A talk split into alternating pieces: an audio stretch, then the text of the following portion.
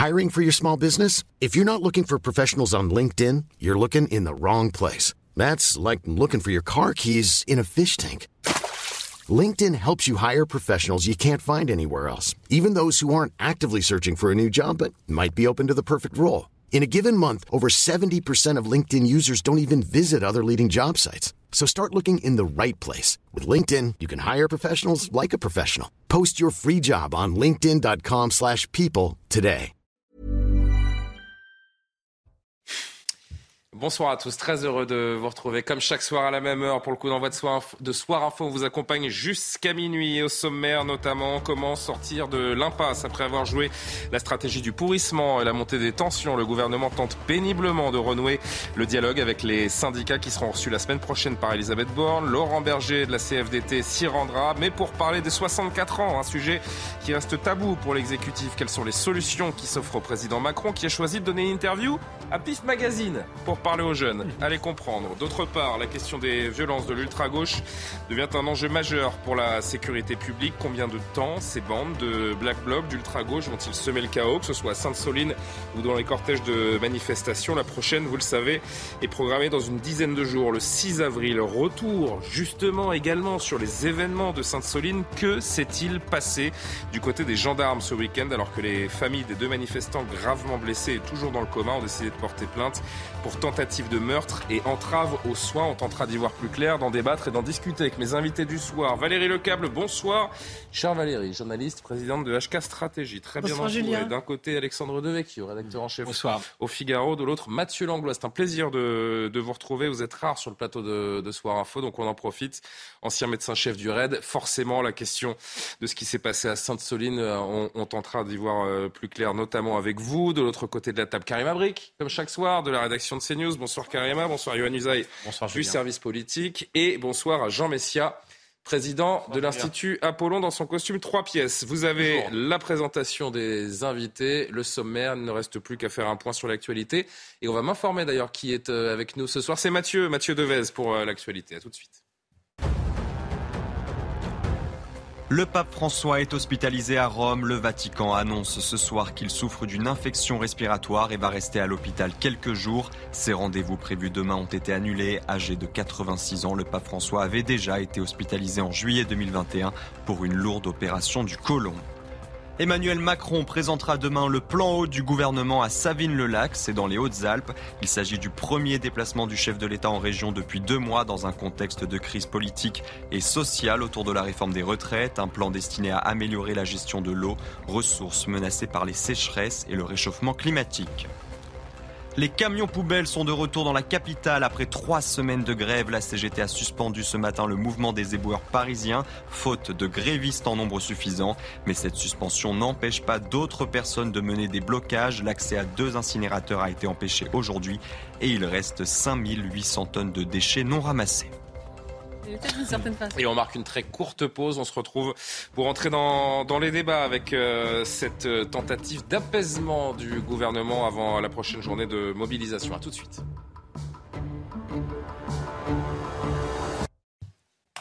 Nous sommes de retour sur le plateau de Soir Info, donc toujours avec Karim Abric, Valérie Lecable, Yohann Usaï, Alexandre Devecchio, Jean Messia, Mathieu Langlois. Comment sortir de la crise? C'est la question à un milliard d'euros hein, depuis quelques mois maintenant. Après une dixième journée de mobilisation, des mois de contestation, Elisabeth Borne va recevoir la semaine prochaine les syndicats qui n'ont pas encore tous répondu à l'invitation. Que peut-il se passer dans les jours qui viennent? Élément de réponse avec Sophia Dolé, on en discute un petit moment.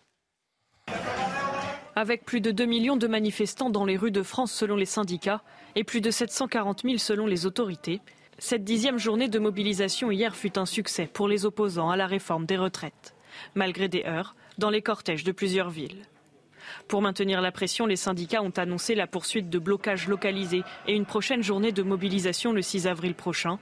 Et ce, malgré l'invitation d'Elisabeth Borne en début de semaine prochaine.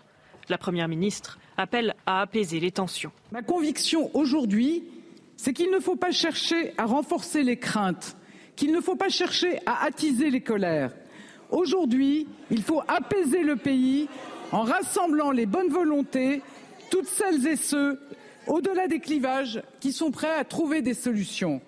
Mais pour le secrétaire général de la CFDT Laurent Berger et Luc Faré, le secrétaire général de l'UNSA Fonction publique, ce rendez-vous ne se fera qu'à une condition. si euh, on me dit euh, vous, ne pouvez pas en parler, euh, bah, ils sortiront de la salle ou alors on partira. Mais on va parler des 64 ans, on va parler de ce qui se passe aujourd'hui dans notre pays. Si nous parlons bien recul de l'âge légal de 62 à 64 ans et que l'on retire cet âge légal et que nous mettions en suspension cette réforme, alors oui, l'UNSA pourra participer, mais ça se décidera avec l'intersyndicale. Syndicats et gouvernements ont également les yeux tournés vers le Conseil constitutionnel. Les sages rendront leur avis sur la constitutionnalité de la réforme des retraites le 14 avril prochain. Et en attendant le 14 avril, il y a donc ce rendez-vous, Johan Usaï, c'est mercredi prochain, a priori à Matignon, que ça va se passer. Je sais que vous ne lisez pas encore dans le mar de café, Johan, mais euh, de quoi vont-ils parler? Puisqu'il y a des sujets tabous. Il y a un sujet tabou, c'est l'article 7, c'est le sujet qui fâche tout le monde. Et a priori, il n'est pas question de l'aborder. De quoi va-t-il s'agir mercredi? Eh bien, de pas grand-chose, manifestement. Pour résumer les choses, il ne va, pas va rien se passer. Non, mais disons les choses clairement. Que, voulez-vous qu'Elisabeth Borne annonce dans une semaine? D'abord, si elle devait annoncer quelque chose d'important, elle n'attendrait pas une semaine pour le faire. Évidemment, tout le monde voudrait calmer la situation et l'apaiser aujourd'hui. Et puis surtout, si une décision importante devait être annoncée, ça n'est pas elle qui l'annoncerait, mais vraisemblablement le président de la République. En fait, Emmanuel Macron refile le bébé euh, à sa première ministre. Mais même, euh, débrouille-toi avec ça. Non, même pas. L'objectif, là, pour le gouvernement, c'est d'attendre le 14 avril. Donc il y a encore quoi 16 jours. Il y a 16 jours avant la décision du Conseil constitutionnel. Donc vous ne pouvez pas rester 16 jours sans rien faire. Le gouvernement veut gagner du temps. Il cherche à, meubler en fait. On, est vraiment là dans une stratégie. Triste, hein. Oui, on est là dans une stratégie de communication. C'est de la com et euh, vous qui êtes un chat, un chat, c'est ça. Hein. Gesticulation. Et je, Valérie Lecable, euh, c'est de la com. Il n'y a aucune sincérité. C'est comme si je vous disais, euh, venez à la maison.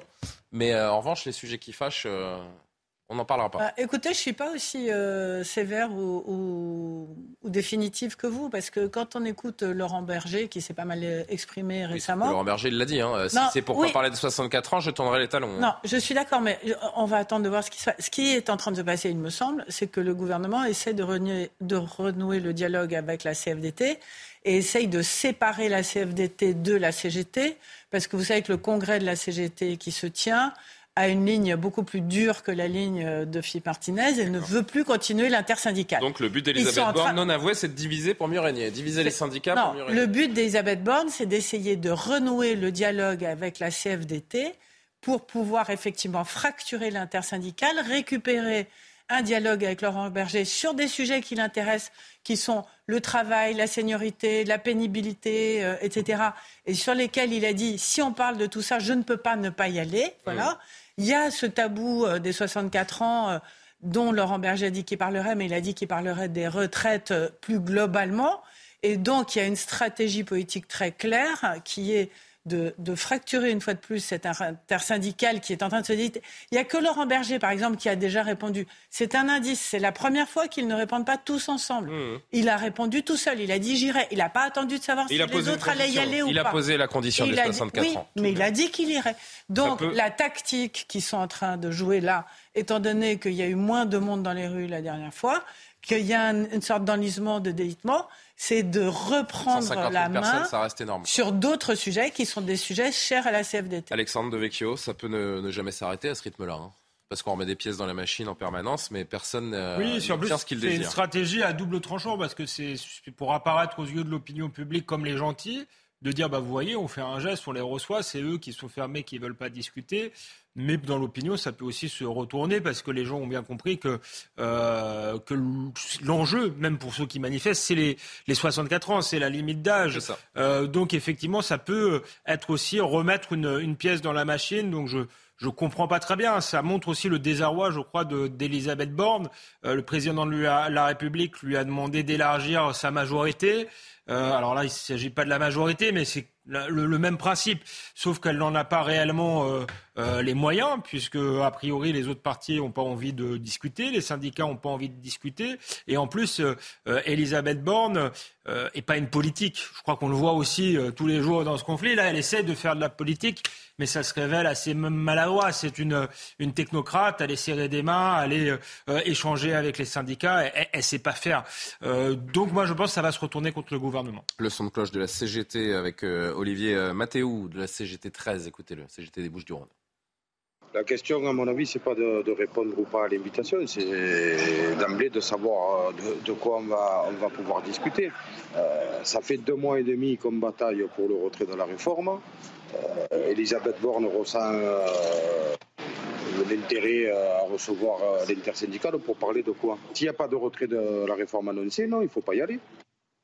Et si le retrait de la réforme est un sujet ou des sujets ouverts touchant à la retraite, euh, à la répartition des richesses, à l'augmentation du pouvoir d'achat, des salaires et des pensions, à ce moment-là, on peut y aller en plaçant tout ça sous la surveillance des travailleurs et des travailleuses. Jean Messia, comment on en sort de tout ça? Ben, c'est très compliqué et j'avoue ne pas trop bien comprendre la stratégie du gouvernement parce qu'on a eu un gouvernement qui, qui, a quand même passablement perdu sa langue pendant des semaines alors que la France manifestait à, coups de centaines de milliers de personnes et même au-delà jusqu'à un million et demi de personnes. Et là, Emmanuel Macron était aux abonnés absents, il faisait, je crois, une tournée en Afrique et le gouvernement disait le temps des négociations est terminé. Donc on a eu une période de disette communicationnelle euh, de la part du gouvernement pendant des semaines. Et là, alors même que la, discussion ne sert plus à rien, puisque justement le, projet de loi a été adopté, il est dans la tuyauterie euh, législative et constitutionnelle, à quoi bon parler? Alors, euh, s'il veut parler d'autres sujets, la, diplomatie euh, eût été d'attendre qu'on arrive au bout de ce cycle de la, réforme des retraites qui continue quand même à mobiliser, n'en déplaise à certains, des centaines de milliers de personnes dans la rue, avec encore une très grande majorité de Français qui s'y opposent, il aurait fallu qu'il attende au moins euh, le 14 avril pour commencer à, lancer le dialogue social sur d'autres thématiques. Parce que là, ça a l'air d'une provocation. Enfin, en pleine, en pleine réforme, en pleine colère sociale contre cette réforme, qui n'est toujours pas retombée, comme je le disais, que le gouvernement dit je veux parler tout sauf de ce qui vous met en colère, c'est ressenti comme une provocation. Donc moi, la question que je me pose, c'est à quel moment, en fait, Emmanuel Macron et le gouvernement n'est pas en train de se ficher des Français? Karim Abrik. Mais je trouve, en fait, moi, ça me fait penser cette stratégie du gouvernement il y a quelques mois. Vous savez, quand il y a eu cette crise énergétique et on avait peur qu'il y ait des coupures de courant, on entendait de la part du gouvernement, aujourd'hui, on dépend du ciel. Hein, donc, on est encore dans cette stratégie. On ne sait pas trop. On espère quelque chose et on achète du temps. C'est un peu la fuite en avant. On est dans la politique de la pensée magique. On envoie comme ça quelques signaux. On se dit, bon, peut-être pour le hein, de, bien paraître, le dialogue social, on va envoyer, on va se dire qu'on va aller se parler, euh, peut-être pour calmer le jeu un peu dans la rue. Mais dans les faits, tout le monde garde les mêmes positions depuis le début.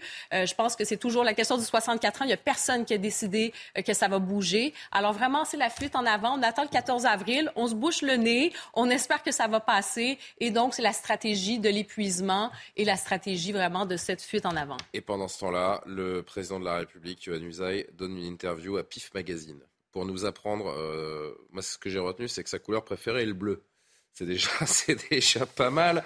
Euh, quel est le génie qui conseille au président de la République d'aller parler à Pif Gadget en pleine euh, crise contre la réforme des retraites. Oui, je trouve pas ça aberrant. Enfin, moi, je trouve pas ça choquant. Ah, oui. non. ah vous êtes conseiller en communication Macron Monsieur le Président, là, il faut absolument qu'on monte sur Pif Gadget. Là, c'est très important. Il faut parler aux enfants.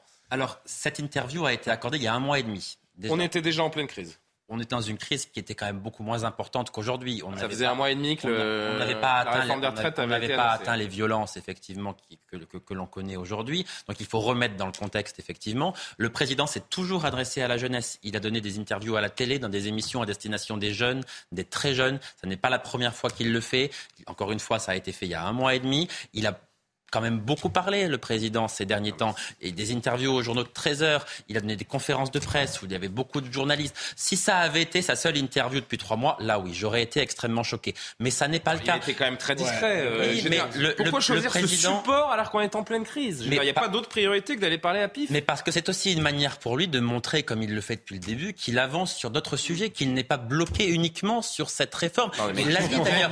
Il a sorti quelque chose, vous, de cette interview Non, mais Julien, pardon. Non, mais c'est une interview à destination de gamins qui ont 10 ans. Évidemment que Ah oui, ce oui, sont des enfants compris, qui oui. posent des, des questions qui, évidemment, ne nous concernent pas, nous, qui ne sont pas concernantes pour des personnes qui sont en Non, train mais- de commenter une Il crise. y a un truc intéressant. euh, Il y a Mélina, une élève de quatrième, qui demande euh, au chef de l'État pouvez-vous quitter votre poste en plein mandat et comment ça se passerait si vous le quittiez? Emmanuel Macron qui répond si tu le quittes, c'est qu'il peut y avoir une énorme crise et que tu es empêché à ce moment-là. Empêché de quoi? Tu remets ton mandat aux Français et le peuple euh, vote à nouveau. C'est la Constitution, en fait. Ça- ça veut dire oui, quoi, pardon, mais Voilà, il a, il a eu plusieurs occasions, il l'a jamais fait. Hein, euh, C'est jamais arrivé. dit en avec- passant. C'est arrivé avec le général de Gaulle, mais. Mais il, n'a- il n'a, pardon, mais il n'a jamais été empêché pour l'instant, Ouais. au moment où nous parlons. À euh, aucun moment, le président de la République n'a été empêché. Bon, Excusez-moi. Empêché de quoi C'est pas du français, ça. Euh, non, mais c'est c'est amusant parce que il nous a fait McFly et Carlito, effectivement. Là, c'est Ah Pif. Gadget. Demain, je pense que ce sera Bonne nuit les petits pour finir d'endormir les Français parce que c'est Excellent. c'est un peu Ça ça. existe le- plus, Bonne nuit les petits. C'est un peu ça l'idée euh, quand même. Et puis c'est marrant. Euh, oui, il s'adresse aux enfants, mais euh, Il s'adresse apparition prévue dans les Teletubbies, il, il apparemment. parle à 13h, il s'a- vous avez remarqué, hein, il s'adresse aux enfants, il parle à 13h quand il n'y a que des retraités, il s'adresse pas aux actifs. Moi, je pense Oui, que c'est quand même oui. le tempérament d'Emmanuel Macron qui parle là, c'est-à-dire que c'est la stratégie du bras d'honneur. C'est euh, une forme de- de- d'arrogance euh, suprême. Euh, en se disant je peux me permettre toutes les provocations. De toute manière, moi, euh, pour le coup, euh, je suis bien accroché à mon poste. En réalité, il est, il est très protégé par la Constitution. Et, et voilà, et je, et, et je m'amuse, mais je pense que c'est le décalage est terrible pour les Français qui sont dans la rue, Ah, qui se battent. Il y a, il y a- il y a quelque chose. donc, je ne sais pas quel est le conseiller en communication. Je pense personne. Je pense que c'est vraiment c'est Emmanuel. Macron. c'est sa décision. Il pense que c'est transgressif. Donc, ça, ça montre aussi son côté adolescent. Il fait le malin Ah, à un moment donné où je pense qu'il ne faut pas Dis- faire le. Regardez juste, et je vous donne la parole tout de suite, Mathieu Langlois, ce que dit euh, l'eurodéputé LFI euh, Manon Aubry de cette interview dans le magazine PIF. Euh, Macron, alors bon, c'est pas forcément toujours très respectueux. Macron, dit-elle, au lieu d'Emmanuel Macron, prend les Français pour des enfants, euh, le fait savoir, rarement vu un tel niveau de provoque au cœur d'une crise politique inédite et d'un mouvement social historique. Rendez-vous dans Pixo Magazine bientôt pour annoncer le retrait de la Et réforme. pourtant, en termes de provo- de provocation, la France insoumise s'y connaît. On l'a vu ces derniers jours. hein. Mathieu Langlois, comment, euh, de quel œil euh, voyez-vous cette interview du chef de l'État? Bon, Euh, C'est pas le- c'est pas un drame national. hein. Non, non, on je- en bah, fait un peu des tonnes, mais Bah, justement, je pense que c'est ce qui montre aussi dans ce, dans ce choix-là, c'est qu'il fait. Alors, je sais pas s'il nous fait un bras d'honneur, mais en tout cas, il nous fait, il fait un pas de côté. Euh, et, et par rapport à ce qu'est une situation de crise, euh, c'est c'est ce qu'il a toujours fait. C'est-à-dire que quand il sent que, euh, euh, au lieu de s'empêtrer dans la crise, il essaye toujours de faire un, un pas de côté. C'est casse-gueule. attention mais- à pas trébucher, oui. Ouais, non, ça a été fait il y a un mois et demi, pardon, il y a un mois et Non, mais- demi. C'était le alors l'interview pour, euh, pour ouais, préciser ce que dit Yohann Usaï, l'interview n'a été Donnée le 20 qu'aujourd'hui, février. mais Elle, donne- elle date du 20 février et là encore je parle sous le contrôle de Johan. Pardon, mais cette réforme est engagée depuis puis, le je 10 savais pas que janvier c'était dernier, donc on était vraiment dans le cœur de Je la crise. pas que c'était une vieille tradition française de parler à Pif Gadget quand on était président de la République. On dit François Hollande l'a fait. Hein. Non, mais- Première. Euh, Pif Non, mais- Gadget a disparu en 93, je- c'est redevenu Pif Magazine. Oui, mais pour- Non, Voilà, mais très juste un détail. euh, normalement, le président de la République qui donne une interview, il a le droit de choisir la date de parution. Mais ça, c'est un petit Oui, détail. ouais. S'il avait dit vous repoussez de 15 jours, je pense qu'ils auraient été obligés de le faire. Mais enfin bon, ça, c'est juste un petit détail. Mais en tout cas, en termes de les jeunes communication, en termes de communication, Emmanuel Macron adore faire diversion. Il adore aller sur des terrains nouveaux. Il adore explorer des choses que les autres n'ont jamais fait. Oui, mais il y a des questions Et- de timing. et en plus- il a le droit de parler à en hein, il n'y a pas de problème, mais juste on est en pleine crise. Enfin, j'en Oui, c'est un peu sur le méprisant timing, pour je Pif, sais pas. par ailleurs, ce que vous Mais- dites sur ce plateau. non, mais juste- euh, bah, C'est intéressant. Pif, grande victime de. Non, mais, mais- arrêtez, euh, Non, mais je trouve que c'est intéressant. J'étais abonné à Pif quand j'étais petit, il n'y a pas de problème. C'est juste c'est- que. En, fait, il n'aurait pas intéressant. le droit de parler à ces, jeunes. Personne n'a dit ça, on parle de pas timing. électeurs d'un. On parle si, de je peux, timing. si je peux en placer. Allez-y, Valérie, C'est intéressant en termes de communication de voir comment il fait. Je trouve que moi, c'est mon métier. Je trouve ça très intéressant parce que il est toujours dans quelque chose d'in- d'inattendu. Moi, ce que j'ai préféré de ce qu'a fait Emmanuel Macron depuis qu'il est président de la République, malheureusement le nom exact m'échappe, c'est cette magnifique interview qu'il a fait euh, dans cette émission avec des autistes là, à la Oui, télévision. la- le. Et, Le, euh, popotin, pardon, si, le ça. papotin. Le papotin. Pardonnez-moi. Exactement. Pardonnez-moi. Voilà, et c'était formidable. Les rencontres du papotin. Exactement. Très, et c'était bon, absolument euh, formidable. Très bon programme. Et pourquoi, et pourquoi est-ce qu'il fait des choses comme ça? Parce que ça le met dans des situations différentes qui font qu'on en parle. Là, on est déjà en train d'en parler. Ça le met dans des situations de rupture par rapport à ce que les autres ont fait avant lui. Et ça donne un petit air moderne. En fait, c'est ça l'objectif. Ça donne un petit air moderne. De faire... ça plaît J'aimerais pas être ses communicants parce que je pense qu'ils les écoutent pas. Ah bah si. sûr. Non, non, il n'a pas eu l'idée tout seul d'aller dans PIF euh, Magazine. Mais, il en a eu. les derniers mots, il faut qu'on marque notre dernière fois. Du, PIF, Emmanuel Macron, il en a eu là, puisque en fait, en accordant une interview comme ça, ça permet de ne pas parler des vrais sujets. Et comme en plus, il sait que les, les Français l'ont dans le leur, leur PIF, euh, évidemment, euh, euh, voilà, ça, ça, ça, ça, permet de dégonfler. On va parler des vrais sujets, sans compter sur Soir Info et nos débats sur CNews, puisque les vrais sujets, on les aborde, Jean Messia. On va marquer notre dernière pause. C'est un vrai sujet, ça. Et se poser une question, une autre grande question qui, qui monte ces dernières heures. Qui est responsable de ce qui s'est passé le week-end dernier à Sainte-Soline? On vous en dit plus. Les sauveteurs, le SAMU, ont-ils été empêchés d'intervenir pour sauver deux jeunes hommes, notamment, qui sont, à l'heure où on se parle, toujours dans le coma? La réponse dans un instant. À tout de suite. 22h30, le retour de Soir Info juste après le rappel de l'actualité. Mathieu Devez. Les mobilisations contre la réforme des retraites se poursuivent. Les contrôleurs aériens sont notamment en grève et dans ce contexte, l'aviation civile demande aux compagnies d'annuler des vols ce week-end. Dimanche, 25% des vols pourraient être supprimés à Paris-Orly et 20% à Toulouse, Bordeaux et Nantes. L'incendiaire de la cathédrale de Nantes a été condamné ce soir à 4 ans de prison ferme. Le tribunal correctionnel a retenu une altération du discernement de cet homme de 42 ans au moment des faits. La cathédrale avait pris feu le 18 juillet 2020 et les soupçons s'étaient rapidement portés sur un bénévole rwandais chargé de fermer la cathédrale. Une semaine après l'incendie, l'homme décrit comme instable psychologiquement était passé aux aveux. Charles III a débuté à Berlin sa première visite à l'étranger en tant que souverain, un déplacement perçu comme un geste européen important après le Brexit. Après avoir été reçu par le président allemand, Charles III a dit vouloir faire tout son possible pour renforcer les liens avec le pays. Il y restera trois jours. La reine, je trouve. De retour avec euh, nos invités, donc Karim Abric, Valérie Lecable, Yohann Usaï, Alexandre Devecchio, Jean Messia, Mathieu Langlois. Qui est responsable de ce qui s'est passé le week-end dernier à Sainte-Soline, la famille d'un homme entre la vie et la mort depuis la manifestation de samedi dans les Deux-Sèvres a porté plainte contre X pour tentative de meurtre, entrave volontaire à l'arrivée des secours. En début d'après-midi, une autre plainte a été déposée auprès du magistrat par les proches d'un second manifestant, lui aussi grièvement blessé et hospitalisé, pour les mêmes motifs. Au cœur de cette bataille, cette idée émise par euh, des activistes euh, dans les Deux-Sèvres que le SAMU aurait été entravé dans son travail, retardé dans cette, intervention, dans ces interventions, ce que les intéressés ont réfuté. Plus d'explications avec Jeanne Cancard et on discute de tout cela. Samedi dernier, Sainte-Soline a été le théâtre d'affrontements extrêmement violents entre forces de l'ordre et militants anti-bassines.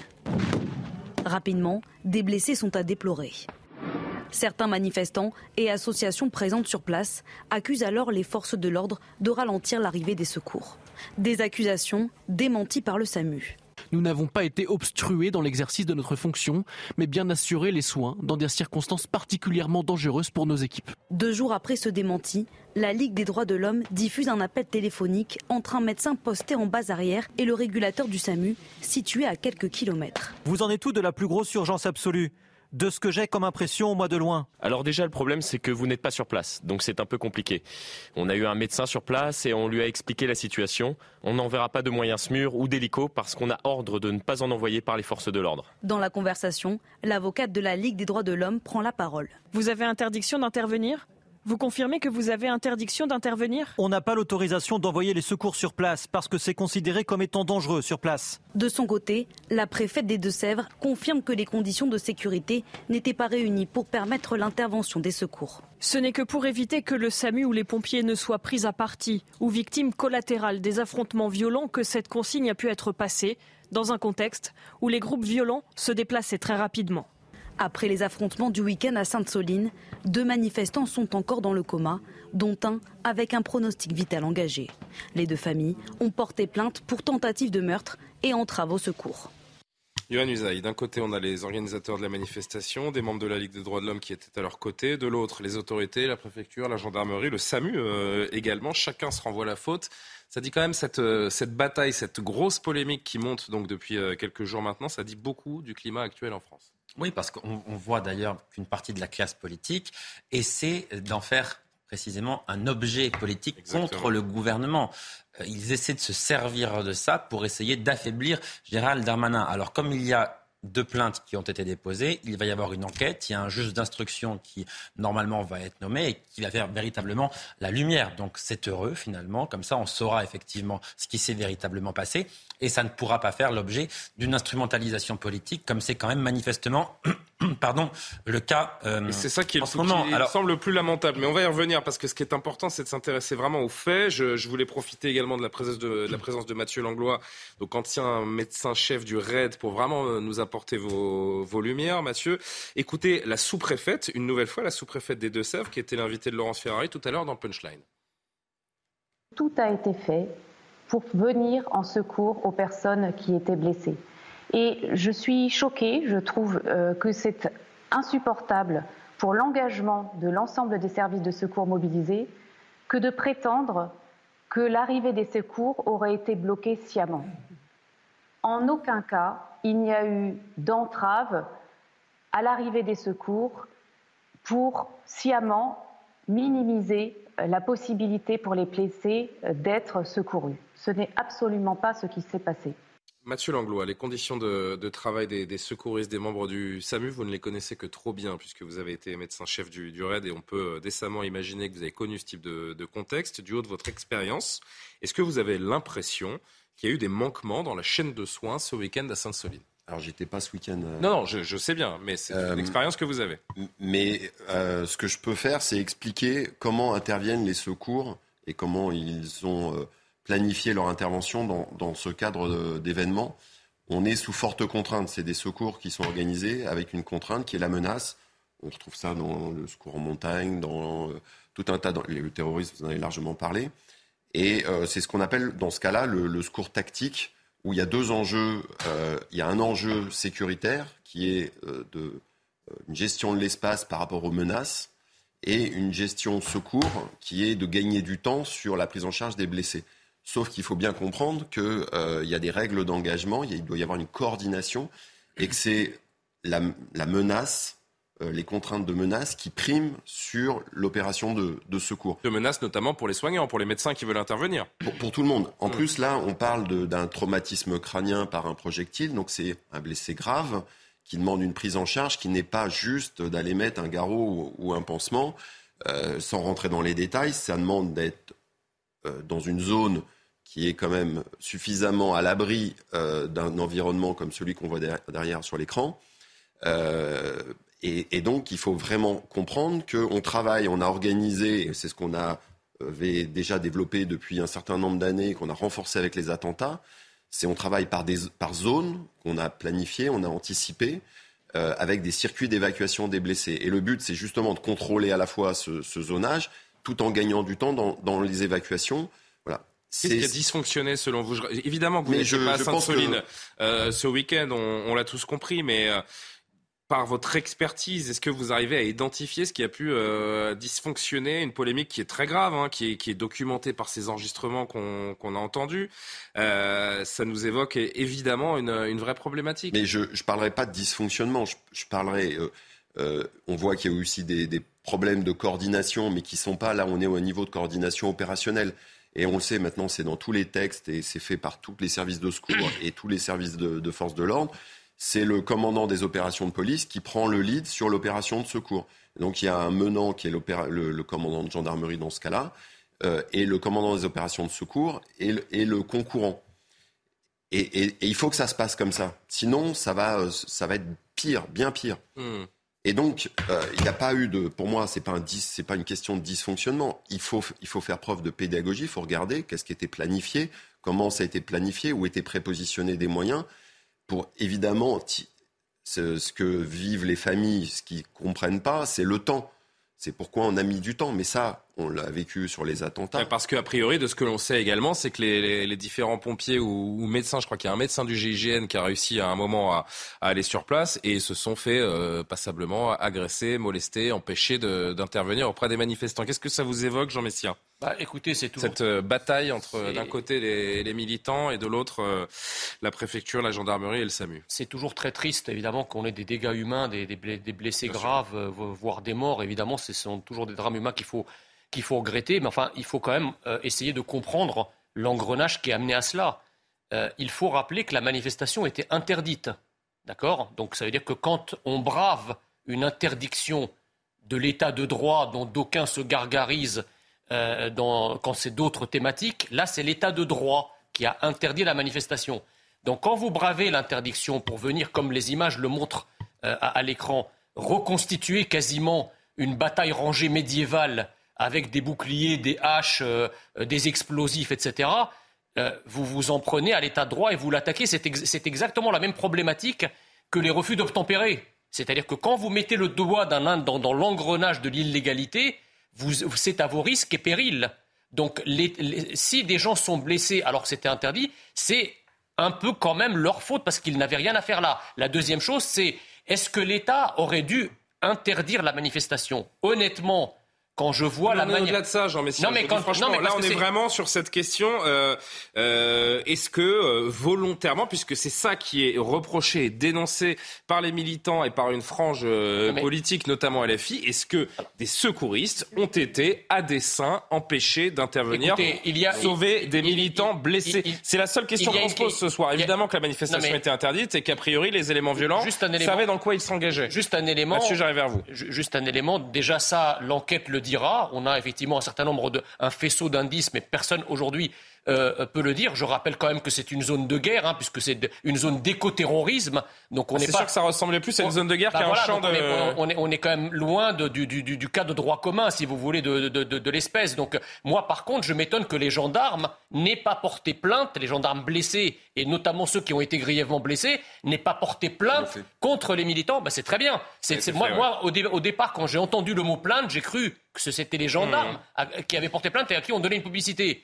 Je ne comprends pas comment on peut porter plainte, en tout cas quand on a bravé un interdit. Mathieu Langlois, là encore je vous redonne la parole. Je voudrais juste que pour euh, qu'on alimente le débat et qu'on avance, qu'on entende Gérald Darmanin qui était euh, sur RTL face à Pascal Pro euh, tout à l'heure et qui donne la version du, du SAMU et qui nous explique selon lui comment tout cela s'est réellement passé.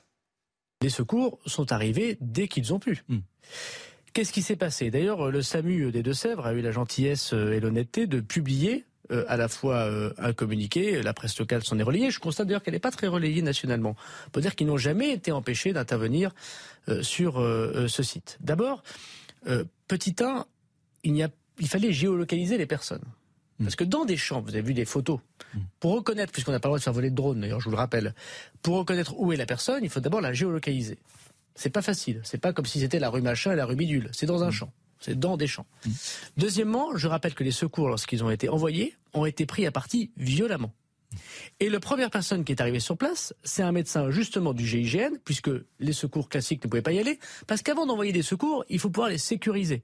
Avant d'envoyer un hélicoptère dans un champ où les gens jettent des cocktails Molotov ce qu'on dit les et des pavés, non mais vous pouvez pas rentrer sur le terrain. C'est ce qu'a dit la préfète, c'est ce qu'ont dit les gendarmes, c'est ce qu'ont dit le SAMU, c'est ce qu'ont dit votre... qui étaient. C'est votre réponse. Non mais je c'est pas la réponse, c'est ce qui s'est passé. Mm. Mm. Vous devez sécuriser les secours. Et tellement les choses n'étaient pas sécurisées que les gendarmes ont pris sur eux d'envoyer le gendarme du GIGN, qui a dû d'ailleurs laisser tomber les quelques gendarmes qui l'ont accompagné parce qu'ils étaient pris à partie violemment et même le gendarme, du, même le médecin du GIGN a reçu des projectiles pour atteindre la personne qui était manifestement euh, euh, dans cet état à partir de ça, c'est indéfendable pour, euh, pour ces plaignants et ces, militants. On peut comprendre évidemment la détresse notamment de la famille, mais Mathieu Langlois, un camion de SAMU, a priori, c'est plein de matériaux euh, inflammables. Il y a un protocole de sécurité, on peut l'imaginer, pour, euh, pour intervenir. Et puis là encore, je m'en remets à vous, mais un médecin, même si c'est un médecin de, terrain, n'a pas vocation non plus à mettre sa vie en danger pour aller soigner quelqu'un d'autre.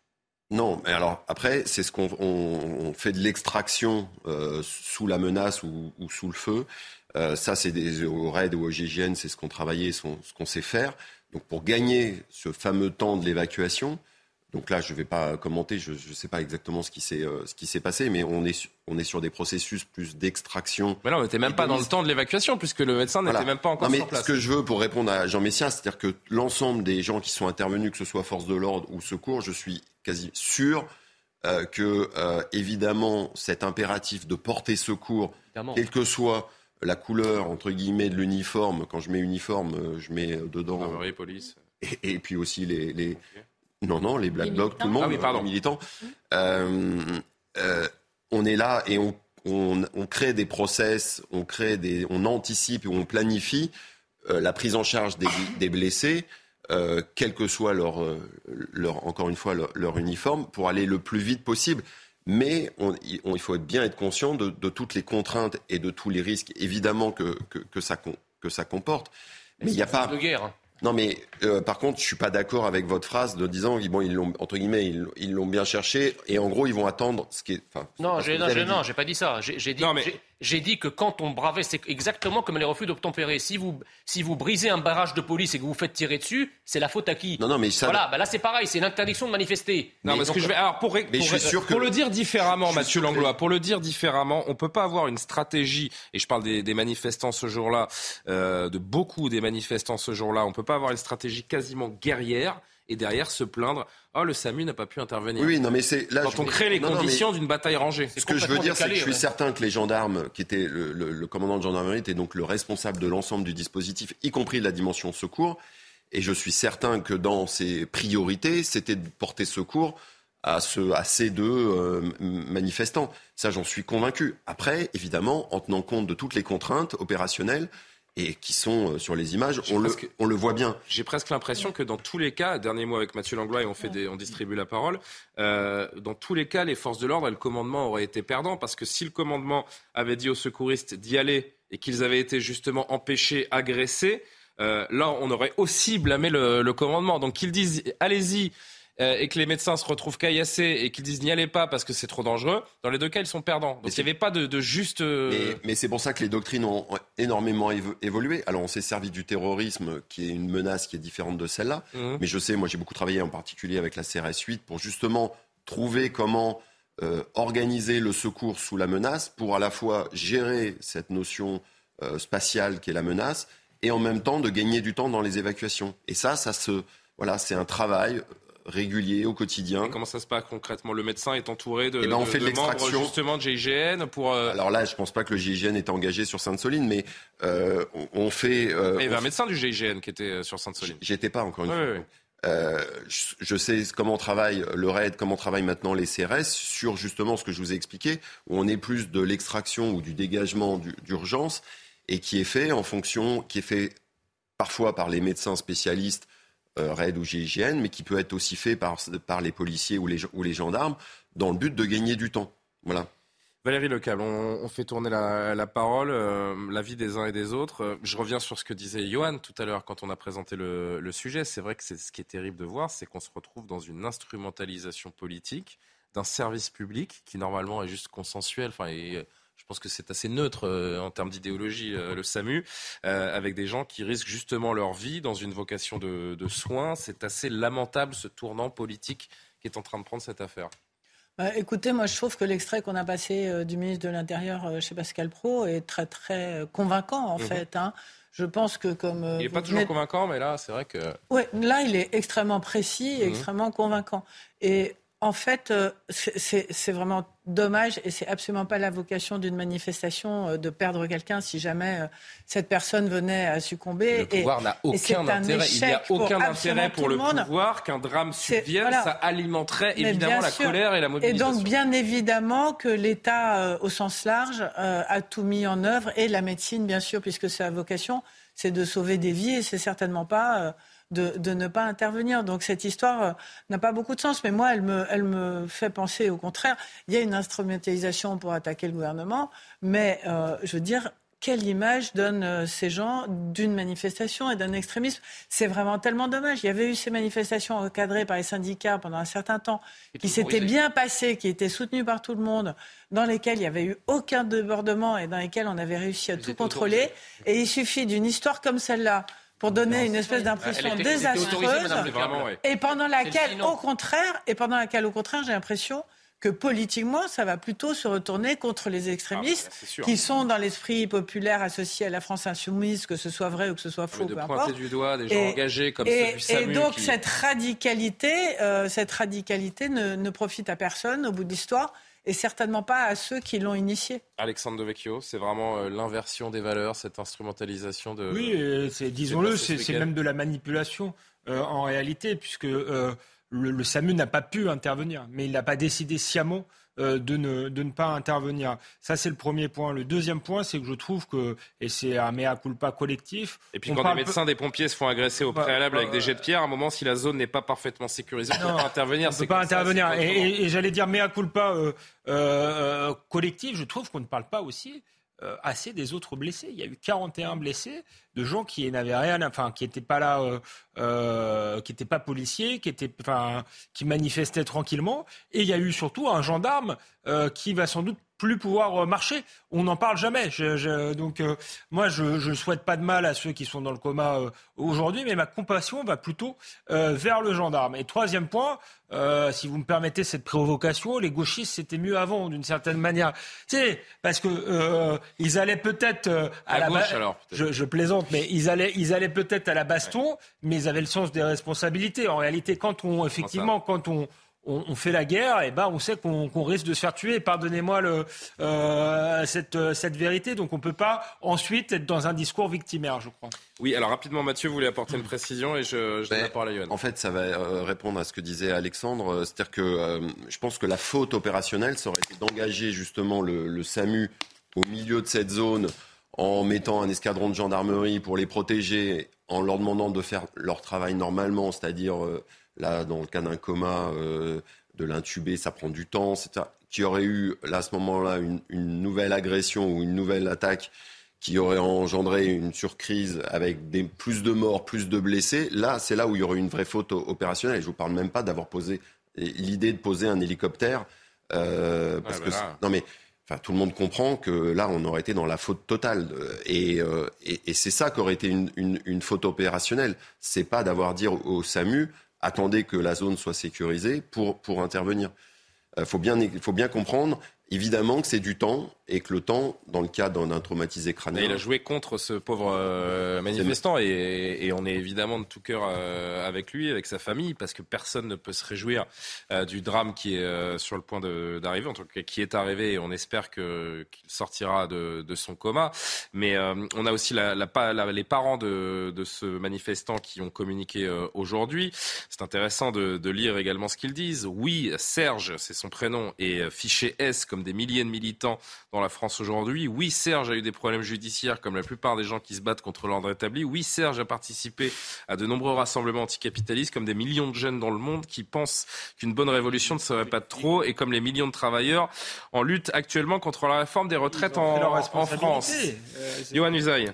Non mais il faut bien comprendre de toute façon que aller dans une manifestation qui n'est pas autorisée est quelque chose qui est plus dangereux que d'aller dans une manifestation autorisée pour une raison qui est simple, c'est que dans les manifestations organisées, par définition, c'est organisé. Ça veut dire que vous avez des postes médicaux euh, qui sont avancés, vous avez des secours qui sont prépositionnés. Là, il y avait des fameux médics, à, des points, des médics qui sont euh, eux aussi des, des militants. Et d'ailleurs, mais... pardon de vous couper, Johan, mais ce que j'ai cru comprendre, c'est que les, euh, les manifestants, les, les, les ultras qui sont sur sur le terrain, d'ailleurs, refuse que euh, les autres manifestants soient soignés par des médecins dits officiels, parce que quand vous avez le médecin ou les pompiers autour, bah, ils vous demandent vos papiers, vous déclinez votre identité, et le but c'est de rester le plus anonyme possible. Donc il faut privilégier les médics et pas les médecins officiels qui sont qui pourraient vous venir en aide. Donc c'est quand même euh, de toute façon là en l'occurrence comme c'est quelque chose qui est interdit, il n'y a pas d'organisateur officiel, donc vous ne pouvez pas avoir de discussion. Normalement avant une manifestation, vous avez des discussions entre l'organisation et la préfecture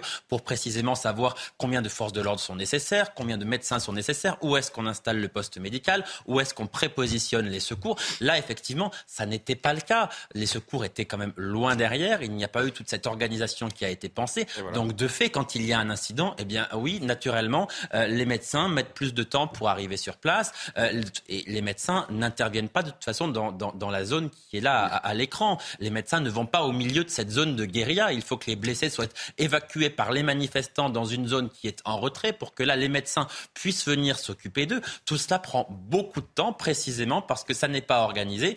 Et donc les manifestants, quand ils vont dans ce genre de rassemblement, doivent savoir qu'effectivement il y a un danger pour eux. C'est normal. Je rappelle qu'il y avait au moins, je rappelle qu'il y avait, je, voudrais juste qu'on entende carrément un instant, il y avait au moins 200 fichiers S sur cette manifestation.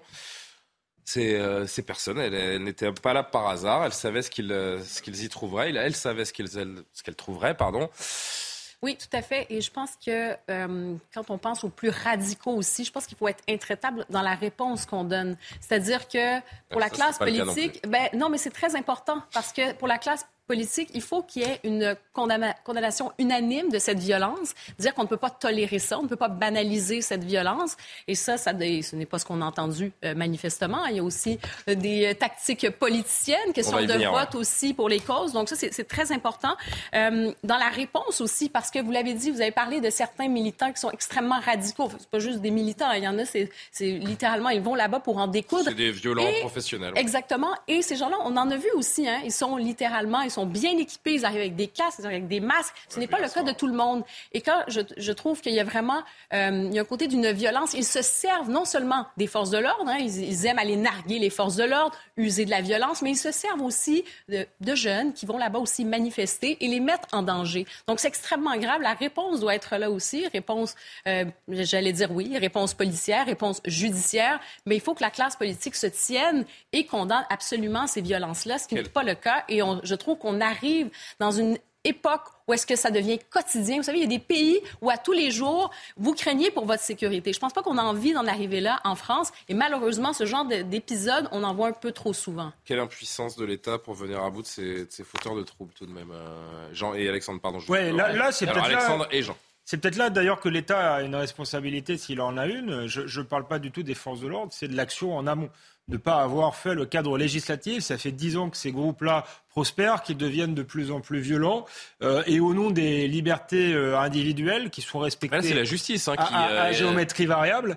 Oui, alors il y a une part de Parce responsabilité. que tout le monde a des drones en Europe, euh, sauf la- les, les forces de l'ordre françaises. On que peut pas disais. interdire les gens de manifestation, en effet, c'est ça que vous dites. à- L'État est désarmé par la justice. Oui, mais il choisit aussi peut-être d'être désarmé par manque de volontarisme politique. On voit bien que quand il veut euh, porter atteinte aux libertés, on l'a vu pendant la crise du Covid, il l'a fait sur des millions de personnes. Euh, c'est passé avec le Conseil constitutionnel. Donc euh, euh, moi, je pense qu'il y a là l'État une responsabilité par son manque de, de, de volonté, son laxisme et même euh, de manière presque idéologique, parce que je pense que ce serait l'ultra-droite, ça fait longtemps euh, que ça n'existerait plus euh, et qu'il n'y aurait pas de, de telles scènes euh, de violence. Et je reviens sur les, le communiqué de la mère euh, de, de famille dont on peut, euh, enfin de famille, la, la mère, parents. de, de- le, le parent de, euh, de, la personne qui est dans le coma. On peut comprendre son, son émotion, mais, mais la rhétorique est quand même problématique. Euh, elle met dans son communiqué que euh, il- oui, tout ce qu'on peut lui reprocher il- il veut- est exact, sauf que c'est pas pour ça Ouais. qu'il mérite de mourir. Veut faire- non, c'est pas pour ça, mais il veut faire une révolution. C'est, elle le dit elle-même dans la- le communiqué. Vous croyez que les révolutionnaires risquaient pas leur vie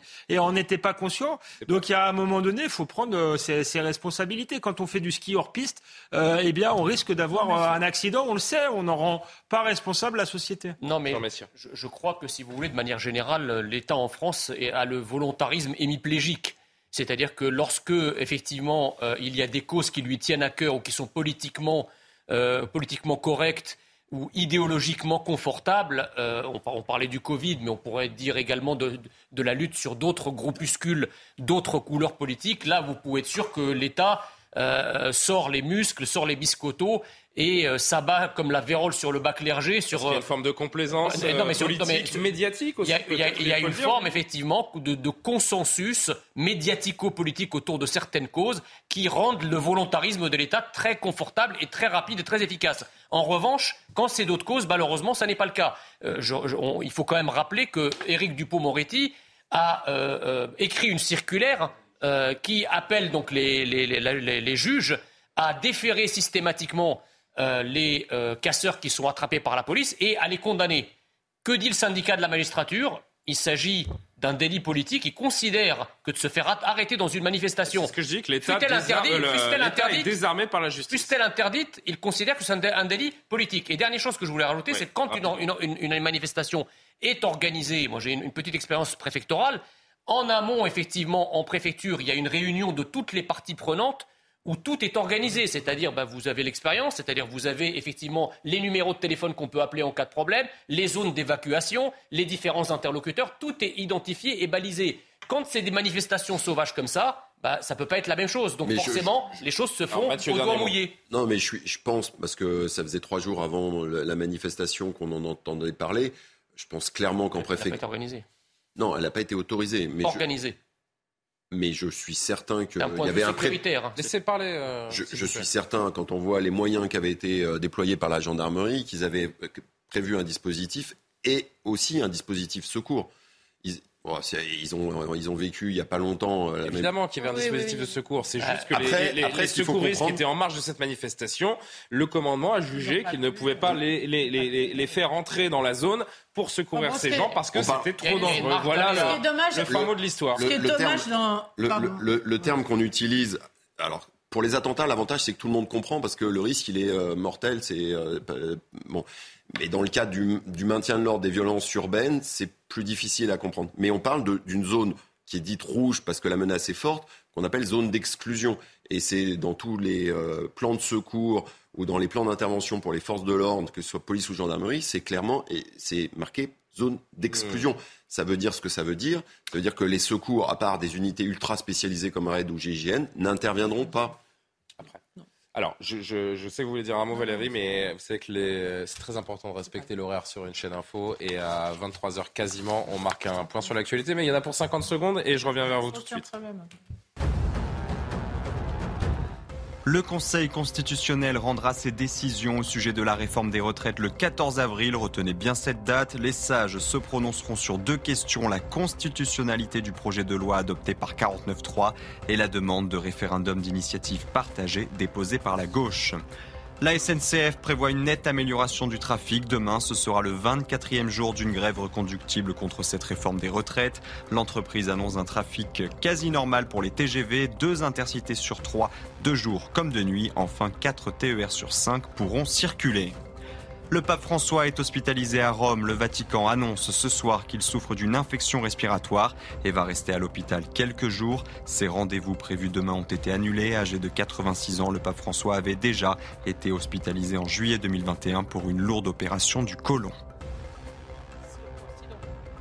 Et demain soir, avant d'avancer, euh, je ne l'ai pas mentionné avant le JT, demain soir, vous allez encore avoir certainement des, malheureusement des scènes de violence avec des militants qui veulent se venger donc de cette histoire, puisque eux sont persuadés euh, qu'il y a eu une forme de, complot pour empêcher les, les, secours. Ils veulent se venger devant les préfectures, qui euh, sont d'ailleurs qui seront sécurisées. On l'a vu dans un communiqué du ministère de l'Intérieur, et on va certainement encore crier à la violence policière demain, Mathieu Langlois ou la violence des secours qui n'interviennent pas, ce qui est.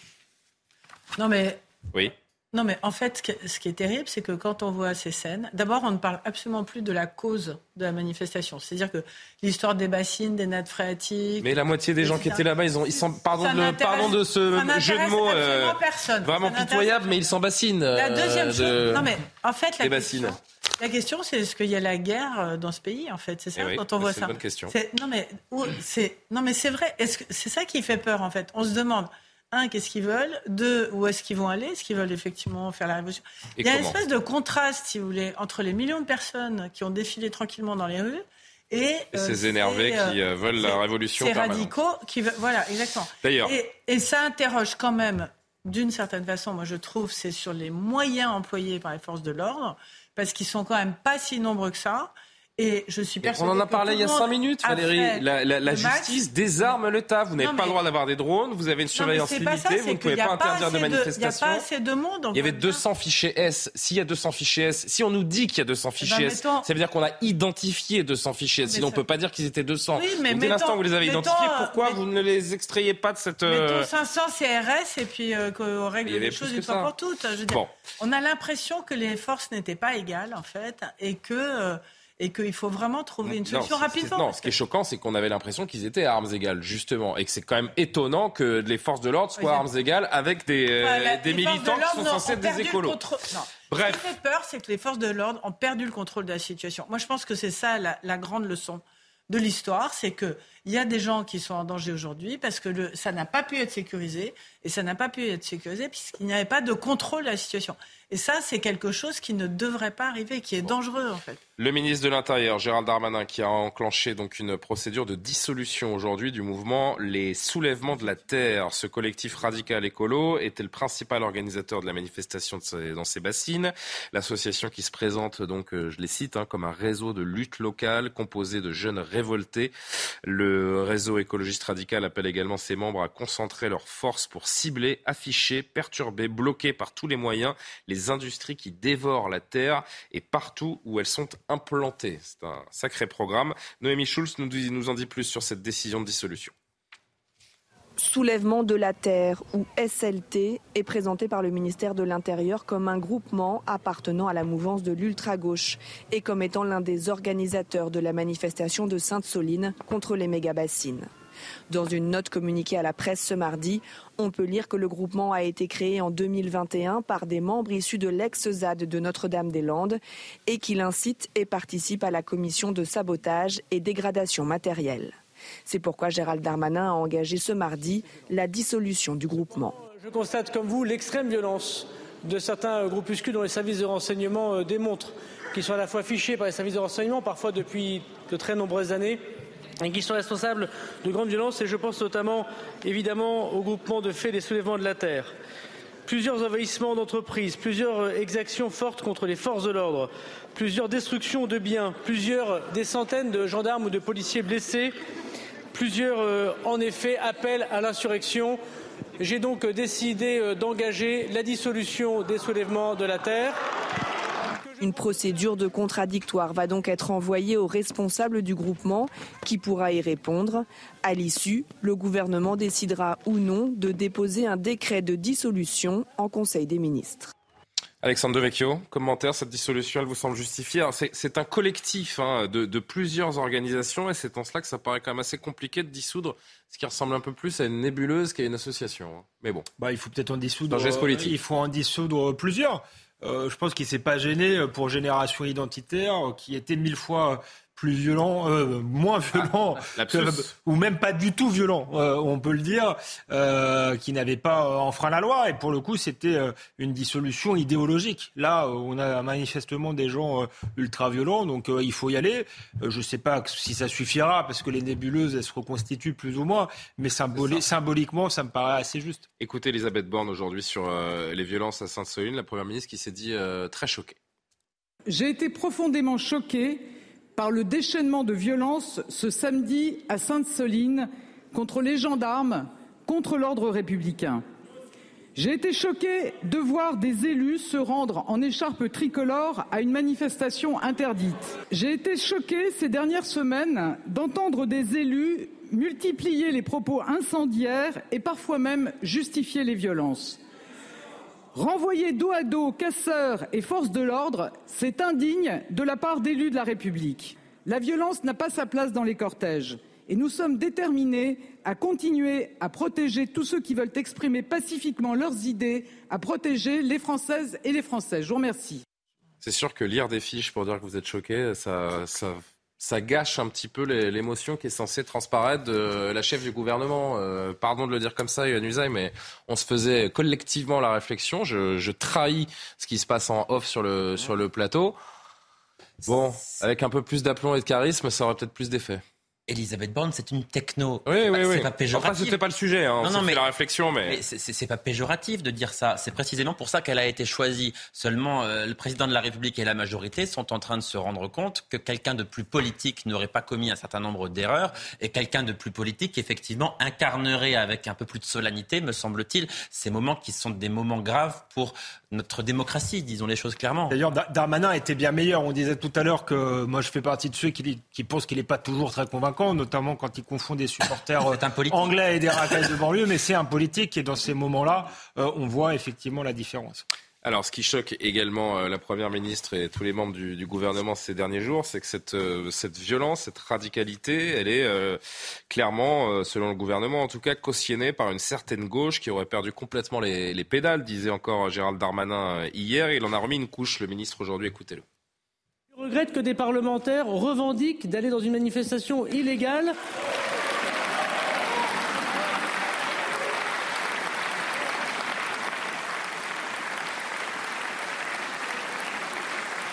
ne respectant ainsi pas eux-mêmes la loi de la République. Je regrette que des parlementaires puissent euh, être à côté de ceux qui jettent des cocktails Molotov euh, sur des gendarmes. Je regrette que des parlementaires euh, puissent ne pas constater, comme j'ai pu le constater, de voir des gendarmes dont les pieds eux-mêmes ont été attaqués par l'acide. Je regrette, monsieur le sénateur, que vous n'ayez pas entendu les deux conférences faites, deux conférences de presse faites par madame la préfète avant la manifestation qui a été interdite depuis le 17 mars, ni même celle du procureur de la République. Manifestement, vous vous êtes assis sur tout ça, sur les violences contre nos gendarmes, sur l'interdiction de manifestation, sur les conférences de la préfète de la République, sur la conférence du procureur de la République. Euh, Jean Messia, pardon, tout cela est cautionné, alimenté par la gauche? Ah bah, C'est clair que la, gauche, enfin la néo-gauche, cette gauche qui a euh, radicalement changé depuis un certain nombre d'années, euh, pour euh, délaisser, si vous voulez, les problématiques sociales au profit de problématiques sociétales euh, et puis surtout une forme de radicalité. C'est pas un peu facile de dire que la responsabilité incombe à Jean-Luc Mélenchon et LFI si le pays bah, est, à feu et à sang, c'est l'unique faute de la France insoumise Quand vous créez un climat, si vous voulez, et que ce climat est relayé par un certain nombre de médias complaisants dont on sait que, par exemple, quand vous écoutez à la suite de Sainte-Soline ce que certains médias, notamment du service public, euh, euh, la manière dont ils relatent les faits. Je pense euh, surtout la une de Libé qu'on a, voilà, donc on a vu lundi qui titrait répression policière. Voilà, donc vous avez d'un côté Pour, rappeler le week-end de Sainte-Soline. Le môle politique constitué par la Nupes aujourd'hui euh, qui a des relais médiatiques très puissants, vous créez évidemment puissant, Libération. Euh, un contexte. Non, mais, vous avez Libération, Le Monde, France Je sais pas combien ils sont tirés aujourd'hui, Libé, mais euh, non, non, mais c'est quasiment confidentiel, Libération. C'est vrai. C'est pas Attendez, alors pas tous en même temps. Laissez finir Jean Messia et Karima reprend derrière. On fait le tour. Les médias du service public, excusez-moi, ne sont pas connus pour avoir une ligne éditoriale à droite. On va pas commencer à mettre en cause les médias. Vous avez la SDJ, la SDJ de France Télévisions qui a regretté qu'on parle des violences.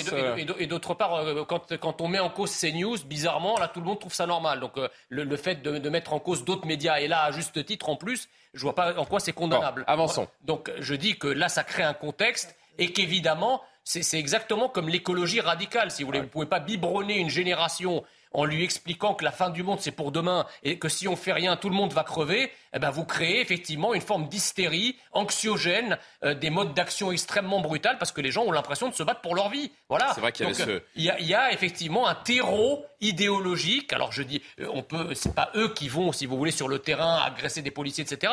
Mais ils créent effectivement un terreau fertile pour ce genre d'action qu'ils excusent par la suite ou qu'ils amoindrissent. Je disais que j'allais vers Karima, je reprends avec vous dans un instant Valérie. Euh, c'est vrai que j'évoquais la une de, de Libé de lundi qui ne parlait que de répression policière. Il y avait aussi le tweet pendant le week-end euh, des affrontements à Sainte-Soline de Jean-Luc Mélenchon qui quand même disait assez de violences policières à Sainte-Soline, sans les Bravem, sans ce cirque, il ne se passerait absolument rien d'autre qu'une marche dans les champs, aucun mot bien sûr sur les violences commises par les manifestants. C'est assez surprenant. De là à dire que LFI est le détonateur et l'unique instigateur de ce qui se passe dans notre pays, euh, il y a aussi un monde, carrément. Oui, tout à fait, mais ça revient à ce qu'on disait tout à l'heure sur la complaisance d'une certaine gauche. Mmh. Euh, en lien avec ces violences. Et pour ce qui est des violences policières, moi, je ne crois pas que c'est anodin. Bon, on a parlé de libération, quoi que ce soit. Il y a vraiment euh, quelque chose, hein, je, dirais même au sein de, de milieux un peu BCBG. Euh, ça va être très bien vu de parler de violences policières. Il y a encore quelques années, on parlait plutôt de dérapage policier, que parfait. Moi, je pense qu'il faut les condamner s'il y a véritablement des dérapages, des bévues policières, s'il y a des agents qui font, qui font des actions, des bavures, oui, merci, des bavures policières. Donc, s'il y a des, des agents qui font des, des actions comme ça qui sont condamnables, bien, condamnons euh, ces choses-là, effectivement. Mais le discours sur les violences policières, on change complètement de logiciel. On met littéralement toujours la faute sur la police on le voit comme un symbole d'oppression envers les minorités, envers la jeunesse, envers quoi En fait, ça, devient un, espèce de fourre-tout. C'est un fourre-tout euh, pour justement blâmer euh, la police en tant que telle, et c'est alimenté aussi par des courants, par exemple le mouvement Defend the Police, donc le définancement de la police. Ça aussi, ça peut paraître très bien vu. On va dire euh, non, on va enlever le budget de la police, allons plutôt vers autre chose, hein, le côté communautaire, des trucs comme ça. Et ce qu'on a vu aussi avec Black Lives Matter, c'est devenu aussi je pense, pour, euh, pour une certaine jeunesse. On s'est raccroché à ça. Ces images qui avaient été effectivement terrifiante, terrible qu'on avait vu avec George Floyd, mais on met tout ça hein, dans le même baluchon et on a ce discours anti-police qui est cautionné euh, par la nouvelle gauche. Euh, c'est fini la gauche de gouvernement, la gauche responsable, respectueuse de nos institutions. Oui, Valérie. Dire quelque chose. Non, je voudrais. Euh, alors, concernant la gauche de gouvernement et la gauche d'opposition à laquelle on est en train d'assister, c'est un vrai sujet parce que historiquement, la gauche a toujours condamné les violences policières, sauf quand c'est devenu une gauche de gouvernement, que François Hollande était président de la République et que Manuel Valls était Premier ministre. Vous savez très bien que Manuel Valls a toujours défendu la police comme un seul homme et qu'il n'y a jamais eu euh, la feuille d'une papier à cigarette entre les forces de l'ordre et Manuel Valls, qui a d'ailleurs été ministre de l'Intérieur et un très bon ministre de l'Intérieur. Donc là, on assiste à une radicalisation d'une certaine gauche après un échec de la gauche de gouvernement euh, à gouverner et, à gagner, puisque François Hollande n'a pas pu se présenter à l'élection présidentielle. Mais on ne peut pas mettre toute la gauche dans le même panier, donc c'est la première. Non, non mais là on parle de la France insoumise ce soir, Valérie. vous l'avez compris, on n'est pas en train de, parler de, on n'est pas en train de parler d'Olivier Faure. Attends, mais je voudrais juste. Jean-Luc, non, mais moi j'ai une question très simple, Valérie. J'ai une question très simple, mais moi je voudrais qu'on soit vraiment dans les questions euh, qu'on vous propose et dans et dans l'angle qu'on a qu'on a décidé bah, d'évoquer ensemble. Est-ce que Jean-Luc Mélenchon, pour le nommer, porte une responsabilité directe, attise le feu, joue avec le feu dans les événements que l'on vit en ce moment Très clairement. Très clairement, oui. Jean-Luc Mélenchon attise le feu et, il a tort de le faire parce que c'est quelqu'un qui aurait pu. On sait qu'il est intelligent, il a du charisme, ah, euh, il a des idées, etc. Et c'est vraiment trop dommage qu'il ait cette position-là qui, pour moi, le disqualifie complètement pour avoir une haute responsabilité. Je voudrais juste terminer. On est sur une chaîne qui défend la liberté d'expression et mhm. je ne comprends pas pourquoi la liberté d'expression des autres est remise en cause. Ça n'a pas beaucoup de sens, en fait. Je ne la remets pas en cause, mais on a le droit de la bah, critiquer. Quand vous parlez. On a le droit de la critiquer. Non, on n'a pas le droit bah, de la... Non, la liberté d'expression est ouverte à tout le monde. On a le droit de, on a le droit de, on a le droit de, de, donner notre avis sur ce que. Euh, sur la ligne éditoriale. Comme, comme d'autres, comme d'autres ont évidemment le, le faux à fait le, choix et la liberté de critiquer ce qu'ils peuvent voir sur l'internet. Les médias, les médias représentent les autres, ils ne créent pas. Je veux dire, s'il n'y avait pas, euh, je ne sais plus combien de députés France Insoumise à l'Assemblée nationale, il n'y aurait pas des médias qui. C'est pas. très bien, on a, le droit de pas partager. Ça. On, a, on a le droit de pas partager leur. Pas en même temps. Valérie, finissez et Alexandre vous répondez. non, mais je, veux répondre aussi. Hein. Non, mais moi, vous je répondrez, vous répondrez. Sur cette chaîne, et Johan aussi. Sur cette chaîne où on défend la liberté d'expression et qu'on a raison de le faire, et je trouve ça très bien je trouve qu'il n'est pas honnête. Non, non mais déjà, déjà, déjà, plus qu'au-delà de la liberté d'expression, on a tendance à défendre aussi une forme d'honnêteté intellectuelle. Et la une de Libé, la une de Libé de lundi, intellectuellement, elle est malhonnête. Elle est en ligne avec Jean-Luc Mélenchon. N'importe. Mais on a le droit de la critiquer, de pas Elle est malhonnête. C'est pas elle est malhonnête parce qu'elle ne voit, elle ne voit les événements que par un prisme choisi et idéologique. C'est malhonnête intellectuellement. Je n'ai pas lu l'article, donc je peux pas juger. mais il n'y a même pas besoin de lire l'article. La une vous dit tout de ce que vous allez lire. Jean-Luc Mélenchon qui est là et qui dit euh, la même chose, eh ben. Voilà, ça non, représente... Mais c'est une, euh, alors, c'est une ligne éditoriale.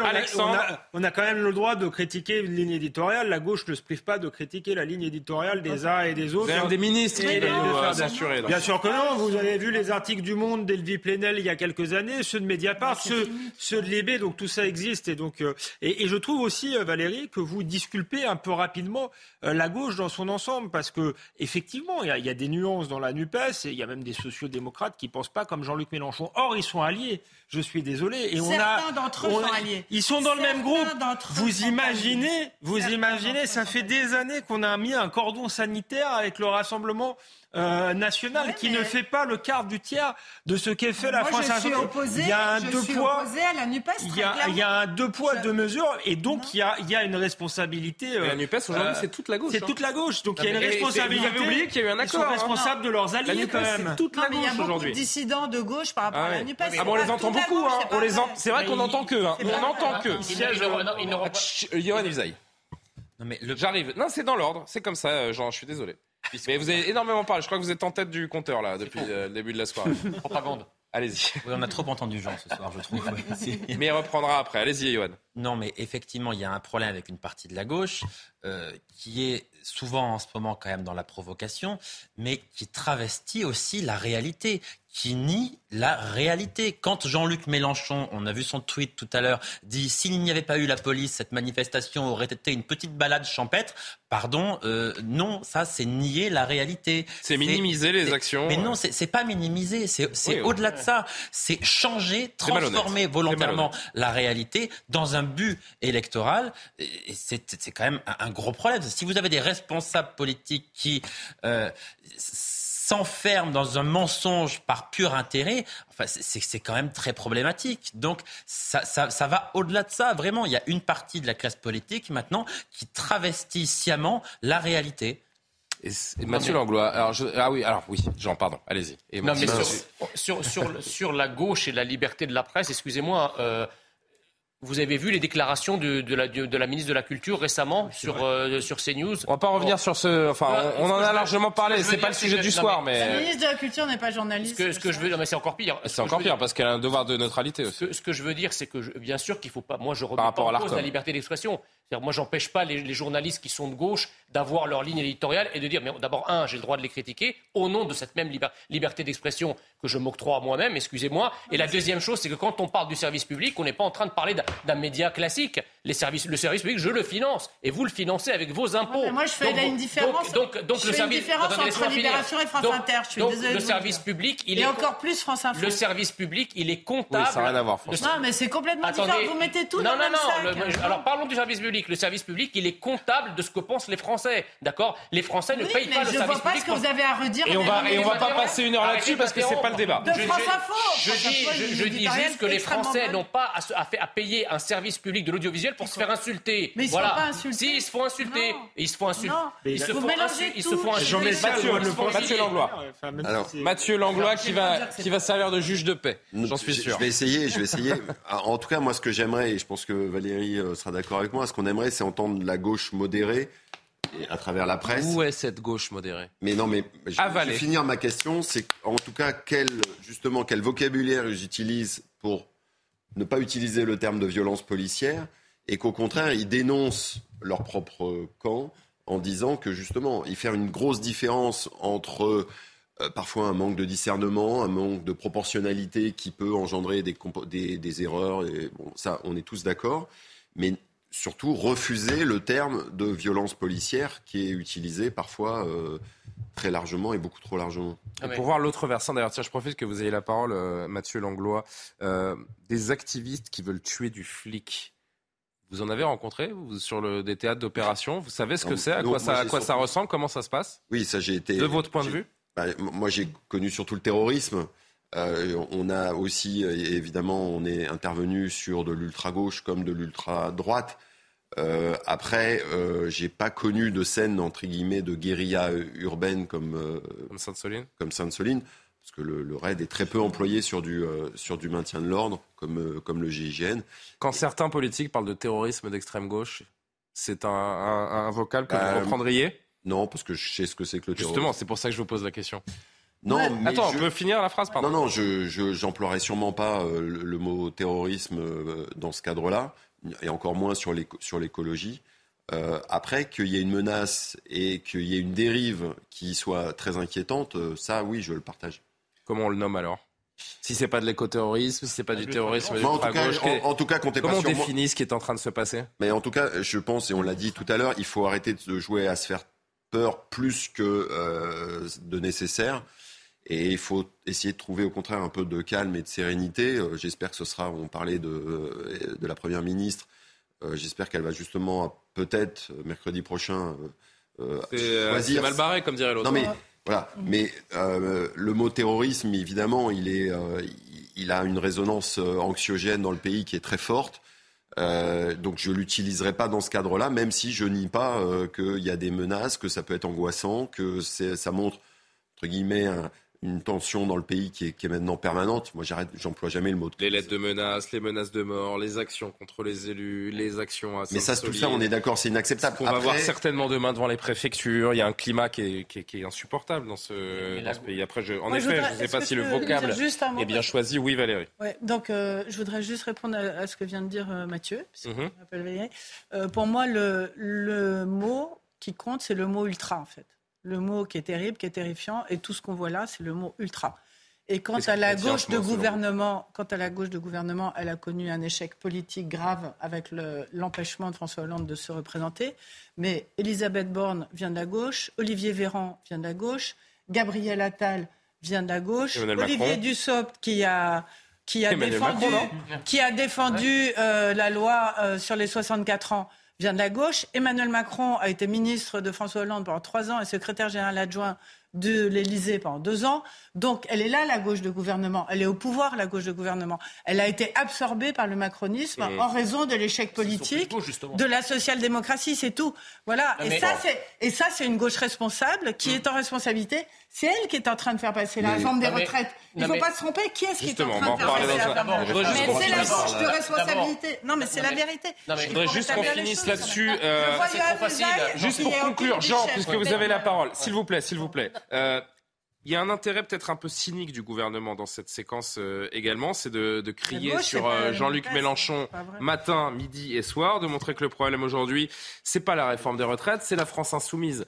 Le, le- le projecteur qui est mis, c'est terrible ce qu'on a vu ce week-end à Sainte-Soline, mais ce projecteur qui est mis à longueur de journée par tous les membres du gouvernement sur la France insoumise, sur ses débordements, sur cette euh, idéologie qui infuse dans l'esprit de certains, que tu- qu'une partie des jeunes d'ailleurs estime aujourd'hui que la police tue ou que la police est, est leur ennemi, c'est un peu la diversion du moment quand même aussi, parce que ça fait, ça fait un moment que ça dure. C'est évi- C'est évident, ça, ça permet justement d'effacer des écrans. Les Black radars. Box sont pas affiliés à LFI, que je sache. Ça, ça permet d'effacer des écrans radars médiatiques, la réforme des retraites, les manifesta- le, le- C'est le cœur des c'est Le cœur des manifestations. Alors Valérie Et- Lecam n'est pas contente du Donc, titre. euh, L'ultra-gauche, pas mais la gauche. ultra-violence, la gauche. Mais, non, pardon, mais LFI, c'est la je- c'est la gauche. à. Justement, je, vou- je voulais répondre à ça. Je pense que d'abord, tous les ministres qui étaient de gauche, enfin qui, Oui. étaient- qui, qui viennent de la gauche ne Oui. sont plus de gauche, ils sont passés au- à ce qu'on appelle le progressisme. Et d'ailleurs, vous avez aussi des c'est ministres. pareil, la C'est- gauche vous et le avez- progressisme, Non, pas, c'est la non, même pas chose. du tout, parce que vous avez des. La gauche de Mais gouvernement laissez-moi le finir. c'est- Valérie, écoutez les autres, s'il vous plaît. Exactement, vous vous plaignez, vous vous plaignez que- qu'on vous interrompt en permanence. Laissez-moi finir mon propos. Ce que je suis en train de dire, c'est que et vous avez aussi de- des gens de droite progressistes. Oui, D'accord c'est Bon, vrai, Donc on le est progrès- d'accord. Valérie, qu'est-ce qu'on a dit il y a Le une seconde progressisme. Je. Non, Oui, mais non, mais pas la le, peine. le progressisme, c'est- quelque chose qui rassemble des gens de droite et des gens de gauche et, et dont le but, effectivement, est de déconstruire la France telle qu'on la connaît. Voilà. Et depuis, De radicaliser, depuis c'est- 2011, Il y a rien à faire. Depuis 2011, la gauche, en réalité, juste, je termine mon propos en une seconde. Depuis 2011, la gauche n'a de cesse de souffler sur toutes les violences, que ce soit des violences écologistes, que ce soit des violences sociales, que ce soit des violences sociétales, que ce soit des violences migratoires. Parce que quand on voit les policiers qui rentrent dans les quartiers, on a exactement le même discours qu'à Sainte-Soline. Donc vous voyez, la, gauche, effectivement, attise la haine, veut déconstruire la France. Et évidemment, la France ne se laisse pas faire. Donc c'est pour ça qu'il y a une résistance et qu'on insiste à ce genre de, de, de, de scène que vous voyez. Bon. Cette stratégie de diabolisation, elle est évidente ou pas? De diabolisation de. De LFI par le gouvernement pour pas parler de la réforme des retraites. Ah euh, je, je, LFI joue les, les, les, les- sont les idiots utiles du gouvernement. Moi, je crois que les, les LFI et encore plus les Black Blocs, euh, aussi. les, les casseurs, etc., euh, font le, le, sans le vouloir le, le, le, le jeu du, du, du gouvernement. Je pense qu'il y aurait une opposition digne euh, à cette réforme des retraites. Elle était d'autant plus euh, efficace. Et d'ailleurs, on le voit dans, dans les sondages euh, aujourd'hui. euh, celle qui en profite, c'est Marine Le Pen. C'est pas la gauche. Bien sûr. Euh, ils ont fait beaucoup de bruit, mais je dirais beaucoup de bruit pour rien. Euh, et aujourd'hui, c'est même le, le, la planche de salut euh, du gouvernement. Je pense que même ça, à Sainte-Soline, je dis pas du tout que le gouvernement en est, euh, en est responsable, mais je pense que ça a dissuadé pas mal de gens euh, d'a- d'aller manifester. Donc euh, ces gens-là n'ont rien à faire de la réforme des aurait été le retraites. chiffre de la mobilisation s'il n'y avait pas eu le week-end à Sainte-Soline C'est une Ils très bonne n'ont remarque. rien à faire de l'écologie ni des Vous avez raison. C'est ça. c'est- Alors, Johan et, euh, et on conclut, c'est l'heure du JT. que le gouvernement, euh, par stratégie politique aussi, euh, parle de Jean-Luc Mélenchon matin, midi et Bah soir. oui. Non, mais d'accord qu'il cherche à détourner un peu l'attention, à accentuer. Mais en même temps, quand on est au gouvernement, quand on est aux responsabilités, il y a des choses qu'on ne peut pas laisser passer. Quand vous avez un certain nombre de propos qui sont euh, prononcés précisément ou par Jean-Luc Mélenchon ou par certains députés, quand vous êtes au gouvernement, vous êtes obligé de répondre parce que les forces de l'ordre sont attaquées d'une manière tellement violente que quand vous êtes précisément chargé de les défendre, eh bien, vous êtes obligé de réagir. Donc c'est à la fois une stratégie, mais en même temps, Jean-Luc Mélenchon, euh, il, fait tout pour qu'on lui réponde. Et des provocations appellent nécessairement des réponses. Donc le gouvernement n'a pas vraiment le choix. Bon. On va reparler de la réforme des retraites, justement. Comment sortir de, de l'impasse Euh, Vous avez des, des commerçants, notamment, qui euh, vivent les différentes journées de mobilisation comme un, comme un calvaire. La violence est toujours au, au rendez-vous. Et du côté politique, on ne voit pas d'issue non plus. On continue d'en discuter juste après le rappel de l'actualité avec Mathieu Devez. À tout de suite. Emmanuel Macron présentera demain le plan haut du gouvernement à Savines-le-Lac. C'est dans les Hautes-Alpes. Il s'agit du premier déplacement du chef de l'État en région depuis deux mois dans un contexte de crise politique et sociale autour de la réforme des retraites. Un plan destiné à améliorer la gestion de l'eau, ressources menacées par les sécheresses et le réchauffement climatique. Pimki annonce la fermeture de 64 magasins et la suppression de 257 postes d'ici 2027. L'enseigne de prêt-à-porter féminin explique ce plan d'économie par une baisse de la fréquentation et des ventes. Le secteur est secoué depuis plusieurs mois par une violente crise avec la liquidation de Camailleux et les placements en redressement judiciaire de Koukaï, Gosport et Gap France. Les camions poubelles sont de retour dans la capitale après trois semaines de grève. La CGT a suspendu le mouvement des éboueurs parisiens, faute de grévistes en nombre suffisant. Mais cette suspension n'empêche pas d'autres personnes de mener des blocages. L'accès à deux incinérateurs a été empêché aujourd'hui et il reste 5800 tonnes de déchets non ramassés. Comment sortir de l'impasse après avoir joué la stratégie du pourrissement, donc la montée des, tensions? Le gouvernement tente péniblement de renouer le dialogue avec les syndicats qui seront reçus la semaine prochaine par Elisabeth Borne. On en a parlé en, début d'émission, si vous étiez avec nous au, début de ce soir info. Mais en attendant, les mobilisations se poursuivent, la montée des violences également. Regardez ce reportage à Rennes où les commerçants commencent sérieusement à désespérer de pouvoir pratiquer sereinement leur activité. Regardez. Sur le parcours de la manifestation à Rennes, le mobilier urbain, les banques, les agences d'intérim et les agences immobilières ont été les premières visées. Certains commerçants n'enlèvent plus les panneaux de bois qui protègent leurs vitrines.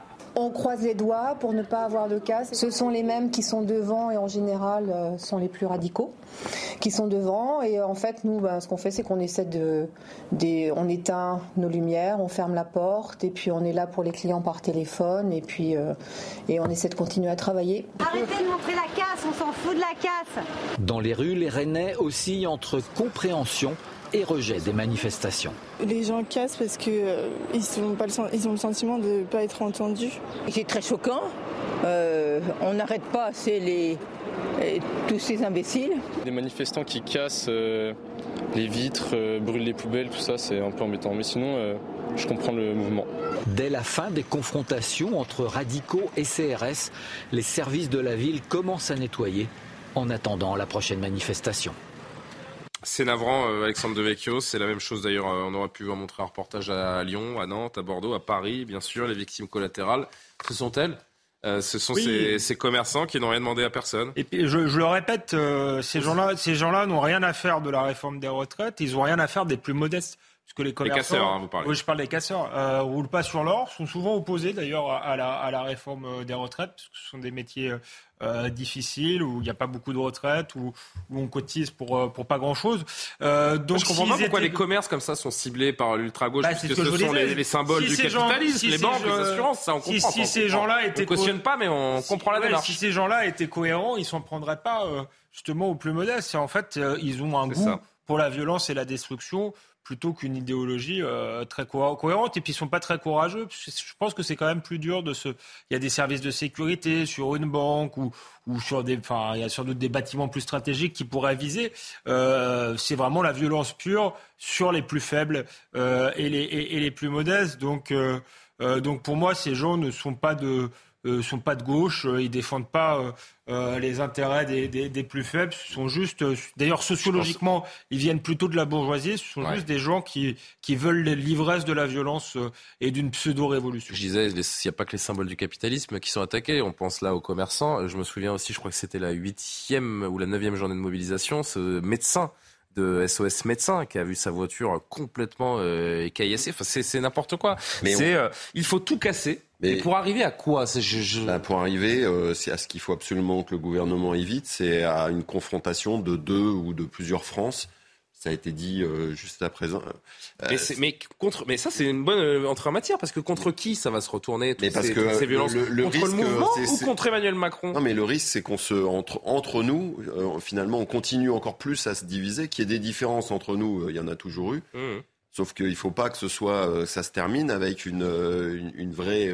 tu as employé le mot guerre tout à l'heure, mais euh, enfin, on pourrait très bien imaginer, et c'est le rôle du gouvernement, c'est justement, c'est de retrouver, euh, de redonner une vision et un cap et de la sérénité pour qu'on arrête de se euh, de s'opposer les uns les, uns aux autres, même si on n'est pas d'accord. Même si on n'est pas d'accord, j'oublie. J'oublie les ultras. Enfin, je, c'est pour moi, c'est pas ça qui compte. Ce qui bah oui, mais c'est eux qui. Non mais oui, sauf que là, on est en train. Au-delà de ça, au-delà de ça, on voit bien que et on le voit que entre le petit artisan et euh, le syndicaliste euh, de la fonction publique, eh ben, le clivage, il existait, il y avait déjà des différences, mais là, on, on va aller droit à la confrontation si on continue. Juste une, question, d'où vient la haine aujourd'hui? La haine de qui Je ne rentrerai pas dans la, ce... la haine, puisque tout le monde parle de haine. Mais on... non, les haineux, la haine. La haine vient d'où? Mais la haine, elle est partout, malheureusement. Non, la haine, non, excusez-moi, non. Bah, elle est en train d'être partout, c'est ça qui est dommage. la haine vient de ce qu'on a vu à Sainte-Soline, des gens qui sont là pour casser du flic. Elle vient de, certaines immigrations qui veulent casser du flic. Elle vient d'une certaine gauche qui, veut, qui, veut, casser, etc. Eux, ils vous répondront que la haine, elle, est, elle est dans, dans l'autre camp. oui, c'est ça qui va pas. Mais attendez, ça, c'est, vous pouvez pas mettre. Je défends personne. Hein, vous pouvez pas mettre deux propos l'un en face de l'autre. Il y a quand même au, final une réalité qui tranche. Aujourd'hui, c'est pas la haine d'extrême droite qui tue. C'est pas la haine d'extrême droite qui casse, qui vandalise, qui détruit et qui veut tuer du flic. Donc par contre, c'est effectivement la haine de, l'extrême droite qui fait l'objet, les choux gras de toute une partie de la classe médiatico-politique qui s'acharne à lutter contre une chimère en fait. et par contre, tout ce qui est haine d'extrême gauche et haine de la gauche et toutes les autres haines, que ce soit des haines de racaille, des haines d'extrême ça, on a une, formidable euh, résilience et une, formidable nécessité à en parler. et donc, du coup, la, France flambe. Voilà. Alors, répondez Mathieu Langlois et Valérie, je. justement, c'est pour, éviter ça, j'avais expliqué dans, dans, ce risque de confrontation de deux France que je mettais de côté tous les extrêmes, tous ceux qui. Oui, mais ce sont eux qui sont les plus visibles. et ce sont eux qui. ce sont, les, éléments... les, leaders d'opinion aussi. C'est les éléments provocateurs, mais sauf qu'on voit bien qu'on tombe. Non, mais il y a un effet. Euh, mais malheureusement, on tombe, dans, on tombe dans ce piège-là, et qui et, et c'est ça qui risque de nous fracasser. Oui, euh, Valérie. Ce que je trouve terrible par rapport à, votre titre, la manifestation, le ras-le-bol des. Vous n'aimez pas nos titres ce soir. Hein si, vous, si vous, ouais, ils sont sous mes yeux. Si vous refaites le film, quand même, depuis 2017, il y a eu les gilets jaunes, il y a eu la première grève euh, sur les retraites où tout était fermé. Il y a eu euh, deux ans euh, de Covid et de confinement. Et maintenant, on est reparti à faire flamber et à casser les, vitrines. en gros, on est dans une crise sans fin depuis 2018. Comment hein. est-ce que vous voulez, ça fait six ans, comment est-ce que vous voulez qu'ils tiennent les commerçants? C'est épouvantable. À peine on rouvre les magasins qu'il faut les refermer. Et les mêmes causes produisant les mêmes effets, dans dix jours, c'est la même histoire. Non, mais c'est absolument... Et c'est sans fin. Bah, il y, a de quoi faire faillite dans, dans ah bah, Certains ont déjà fait faillite, hein, je vous rassure, euh, Valérie. Oui, euh, Karima et, On peut avoir beaucoup de sympathie pour eux, puis en même temps, moi, je me questionne beaucoup, justement, en France, sur cette jeunesse-là qui est attirée par cette radicalité, parce qu'on on a vu, hein, il y en a beaucoup, ce sont des jeunes. Qui est manipulé dans cette radicalité. Oui, c'est ça. Je veux bien croire à la question de la COVID, mais dans plusieurs pays, il y a eu le COVID et on euh, on voit pas flamber euh, des choses comme ça tous les jours, cette extrême radicalité. des commerçants. Non, non, mais je parle des, jeunes notamment et des gens qui vont vers cette extrême violence, qui vont casser un peu tout, ce qu'on a vu à Sainte-Soline aussi. Moi, je me questionne sur cette absence de, de limite totale et cet attrait donc vers cette violence. Donc, de plus en plus, on voit qu'il y a beaucoup de jeunes qui n'ont même plus peur, n'ont plus peur de l'autorité, n'ont plus peur des, des, policiers, ou en fait, c'est quand même inquiétant. Il n'y a plus cette fameuse limite. Donc, on s'accroche à quoi? Est-ce que ça répond à une espèce de, de crise de sens? Aujourd'hui? on n'a plus rien à proposer. Oui. Très inquiétant. Et Ben, on voit l'effet du, du 49-3 sur les, sur les jeunes générations. Il y a, il y a- il y a une tolérance à la, à la vie démocratique telle qu'on la connaît qui n'est plus, euh, Oui, et- plus celle de- des aînés. Et en même temps aussi sur euh, les questions écologiques. Moi, je, écologiques, oui.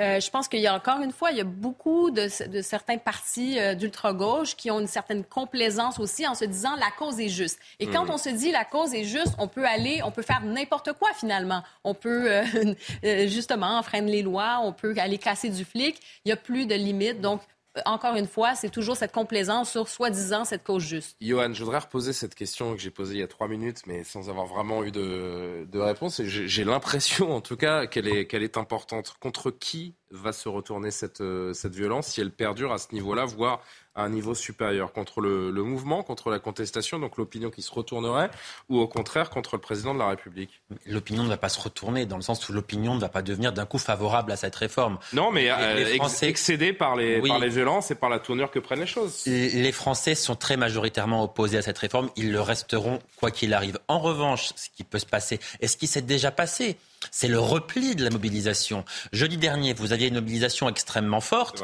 Et hier, vous avez un manifestant sur trois qui n'est plus venu dans les rues parce qu'il s'est dit attention, ça devient dangereux de manifester. Regardez ce qu'on voit à la télé, regardez l'image que montrent les casseurs. Donc on va rester à la maison. Le repli d'hier, il est dû en très grande partie à ça. Les Français ont eu peur d'aller manifester. Donc ces images-là, les on est dans cette bascule, quoi qu'il arrive. on- évidemment, évidemment, ça a un poids considérable sur le mouvement. Ces images de violence, ces personnes qui se constituent en black bloc ont eu un impact majeur sur la mobilisation. La mobilisation, elle Ils est sont en les.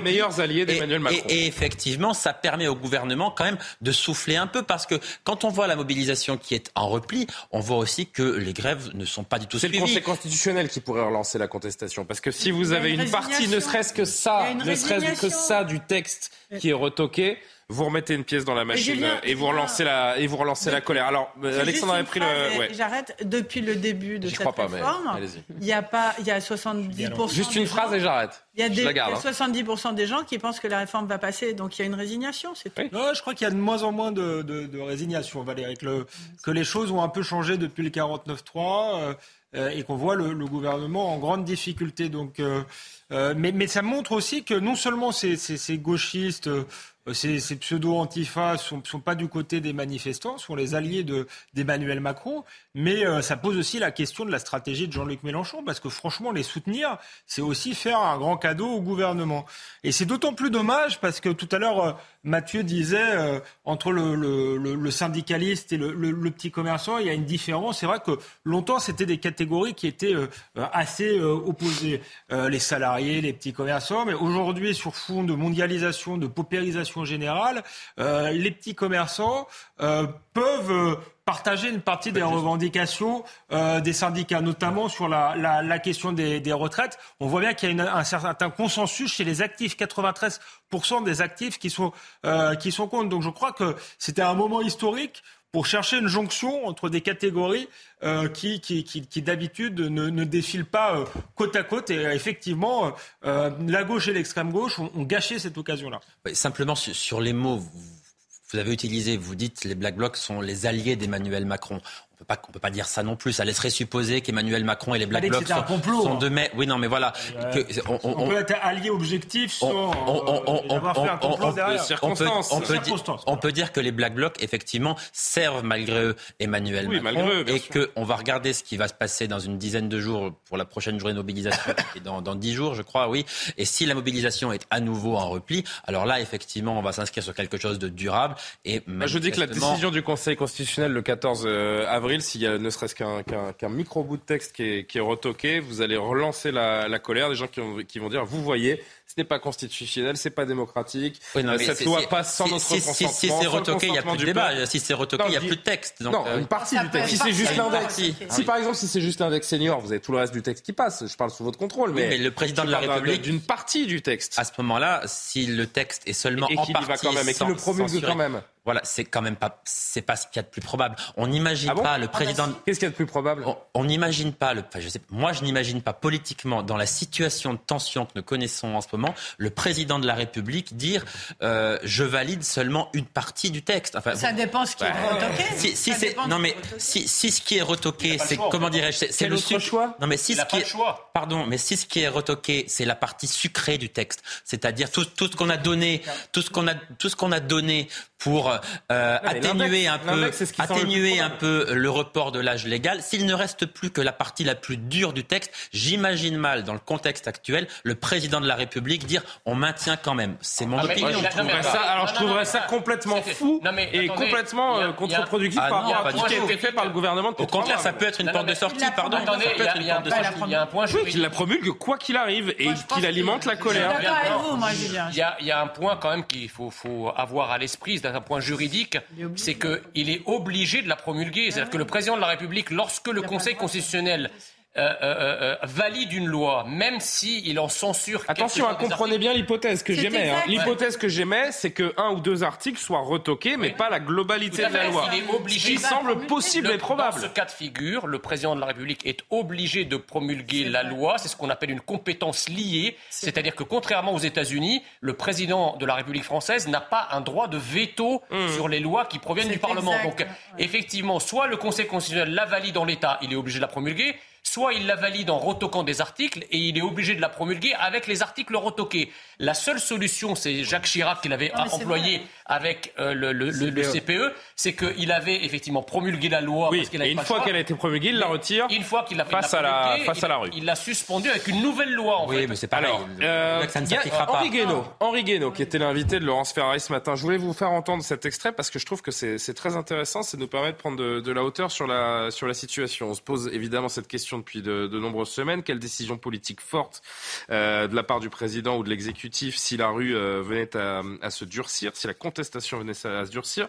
Ce que nous dit en substance Henri Guénaud, c'est qu'un un président doit comprendre ça fait partie de son rôle de comprendre quel est le seuil de, satura- de saturation des gens qu'il gouverne et s'adapter en fonction de cela. Écoutez l'analyse de l'ancien conseiller de Nicolas Sarkozy et vous réagissez. Et, et tout- toutes les grandes catastrophes euh, sociales et politiques sont venues d'un trop c'est trop. Vous avez France, c'est pareil, c'est, c'est le mot de Camus. Vous avez- Qu'est-ce que l'homme révolté L'homme révolté, c'est un homme qui dit non. Qu'est-ce qu'il y a dans ce, qu'y a-t-il dans ce nom? Il y a, vous avez franchi une limite. Mais le- le- l'homme d'État doit toujours se poser cette question, toujours se dire où est la limite, non pas du consensus, non pas de l'unanimité, mais du consentement. La- L'autorité, la légitimité, ça n'est pas quelque chose qu'on s'octroie à soi-même, ça n'est pas quelque chose que les règles vous octroient, c'est quelque chose que les gens vous reconnaissent. Voilà. Si vous ne reconnaissez pas, bien vous n'avez plus d'autorité, vous n'avez plus de légitimité, c'est vrai pour le commandant d'armée comme pour le chef d'État.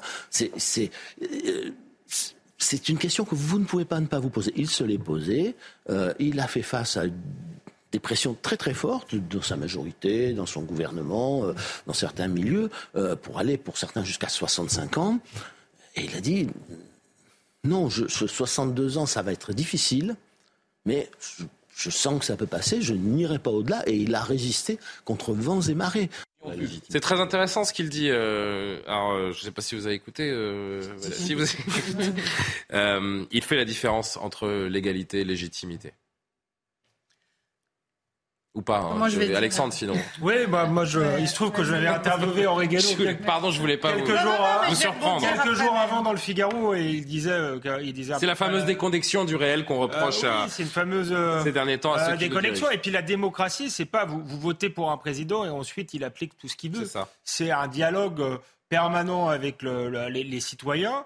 euh, et et c'est dans l'esprit d'ailleurs de la Constitution de la Ve République où normalement euh, le, le référendum euh, est prévu. L'article 3 place euh, le référendum au même niveau que la représentation nationale, donc la démocratie directe au même plan que la démocratie représentative. Donc le général de Gaulle a fait euh, euh, cinq référendums en disant un tous les deux ans. Il s'assurait de sa légitimité. Ouais, c'est ça. Et encore, il avait une légitimité historique qui était autre que celle de Emmanuel Macron, qui en plus a été élu deux fois face à Marine Le Pen.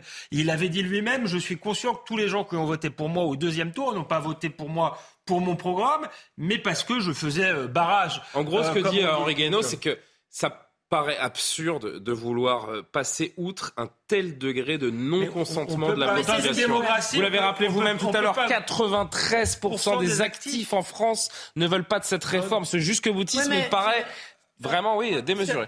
Ce que je trouve intéressant, d'abord, c'est un peu paradoxal que ce soit l'ancien conseiller Nicolas Sarkozy qui dise ça, parce que je ne sais pas si Nicolas Sarkozy a été totalement euh, euh, adoubé dans tout ce qu'il a fait pendant tout son quinquennat. Je crois bien que, non, hein. en fait. Donc, euh, il y, a, y, a, la théorie et puis il y a la réalité il a été mieux élu quand même. Hein. Il y, y, a la théorie et il y a la réalité du pouvoir. Donc ça, c'est quand même la première chose. Et euh, sur cette histoire, euh, il fait la différence en disant il n'y a pas de légitimité. Quand vous parlez des référendums du général de Gaulle, on est en 2023. On n'est plus, euh, en 1958, en 1960. Il n'y a plus de peuple. Le général de Gaulle, il n'avait pas les réseaux sociaux, il n'avait pas les médias. Quoi, le rapport, Il n'avait pas. Mais parce que l'époque a complètement changé. On peut faire des, on peut et malheureusement, c'est un peu. Et malheureusement, c'est un peu l'impression que donne cette interview, c'est que c'est une interview un peu d'un autre temps. Dans la dans le monde moderne dans lequel on vit, on affronte d'autres menaces et d'autres difficultés que euh, à cette époque-là. Allez, un ou deux derniers mots, Mathieu Langlois et Jean Messia rapidement si vous voulez. la légitimité idéale, c'est celle justement qui ne s'impose pas. On en est, on l'a tous dit. Le problème, c'est que pour un président de la République, on voit bien que c'est, euh, et tu l'as bien expliqué, c'est beaucoup plus compliqué parce qu'en effet, il est élu pour un mandat de 5 ans, mais euh, il y a l'évolution. Voilà, au bout du quinquennat, et là. Exactement mais après, ça peut être intéressant justement de savoir comment remettre en question sa, vraie légitimité naturelle euh, au cours de son quinquennat. Et ça, pour l'instant, euh, c'est pas Ça va se payer dans les urnes tôt ou tard bah, on, est en train de se passer On gouverne avec les, lois, effectivement, et les règles et, la tête, mais on gouverne aussi avec son cœur. Et quand on gouverne avec son cœur, ça veut dire sentir le pays.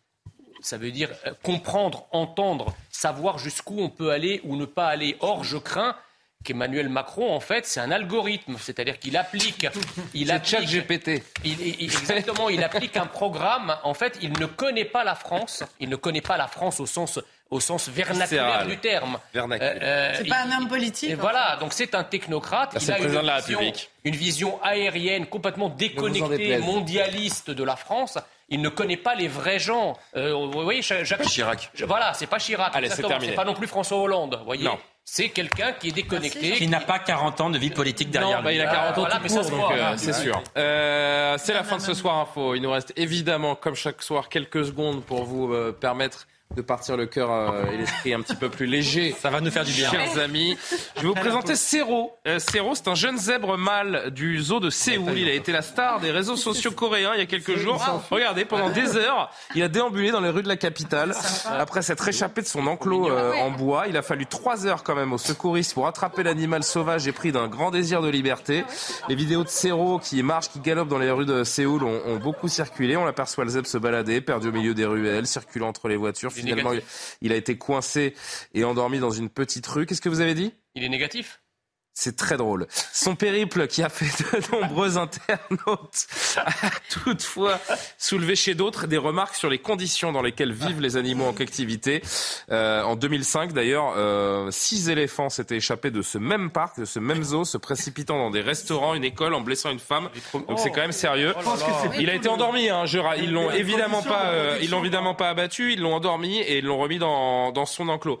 Et ce qui me, ce qui me fait penser à une question, si on peut juste remettre, la, doubler la, petite image, on va très vite rendre l'antenne, ne vous inquiétez pas. Un zèbre, c'est blanc à rayures noires ou noir à rayures blanches? ah, bien, bien, bien. Euh, blanc à rayures. Les deux. Eh bien non. J'ai vérifié, c'est très, très premier degré ce que je dis, c'est scientifique. Zèbres dans les, rues les zèbres sont noirs, sont des, sont des, sont des équidés noirs à rayures blanches et pas blancs à rayures noires. Je ne sais pas pourquoi, mais c'est comme ça. Inès noir, je crois. Ils naissent noirs et les rayures se forment. Merci, docteur. Voilà. J'imagine quelqu'un qui a bu ça un matin et devait se dire. Ah, mais c'est quand même une drôle de. C'est rencontre du troisième type. Hein. Un zèbre. Imaginez dans les rues de Paris, ah entre les rats, les zèbres. Moi, je préfère. Allez, c'est l'heure de rendre euh, l'antenne. Merci à tous les six d'avoir participé à cette émission. Merci surtout à vous de nous suivre. À Loubna Daoudi qui prépare cette émission consciencieusement et brillamment. À Jacques Sanchez qui nous permet de vous recevoir sur ces plateaux. À demain. À suivre l'édition de la nuit. Bonne nuit.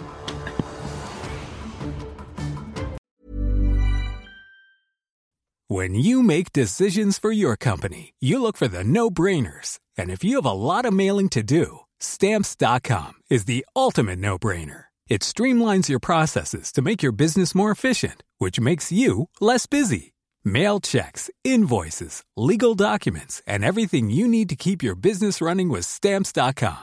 Seamlessly connect with every major marketplace and shopping cart Schedule package pickups and see your cheapest and fastest shipping options from different carriers. With rates up to 89% off USPS and UPS rates. And with the Stamps.com mobile app, you can take care of mailing and shipping wherever you are. Make the same no-brainer decision as over 1 million other businesses with Stamps.com. Sign up with Code PROGRAM for a four-week trial, plus free postage and a free digital scale. No long-term commitments or contracts. That's Stamps.com. Code PROGRAM.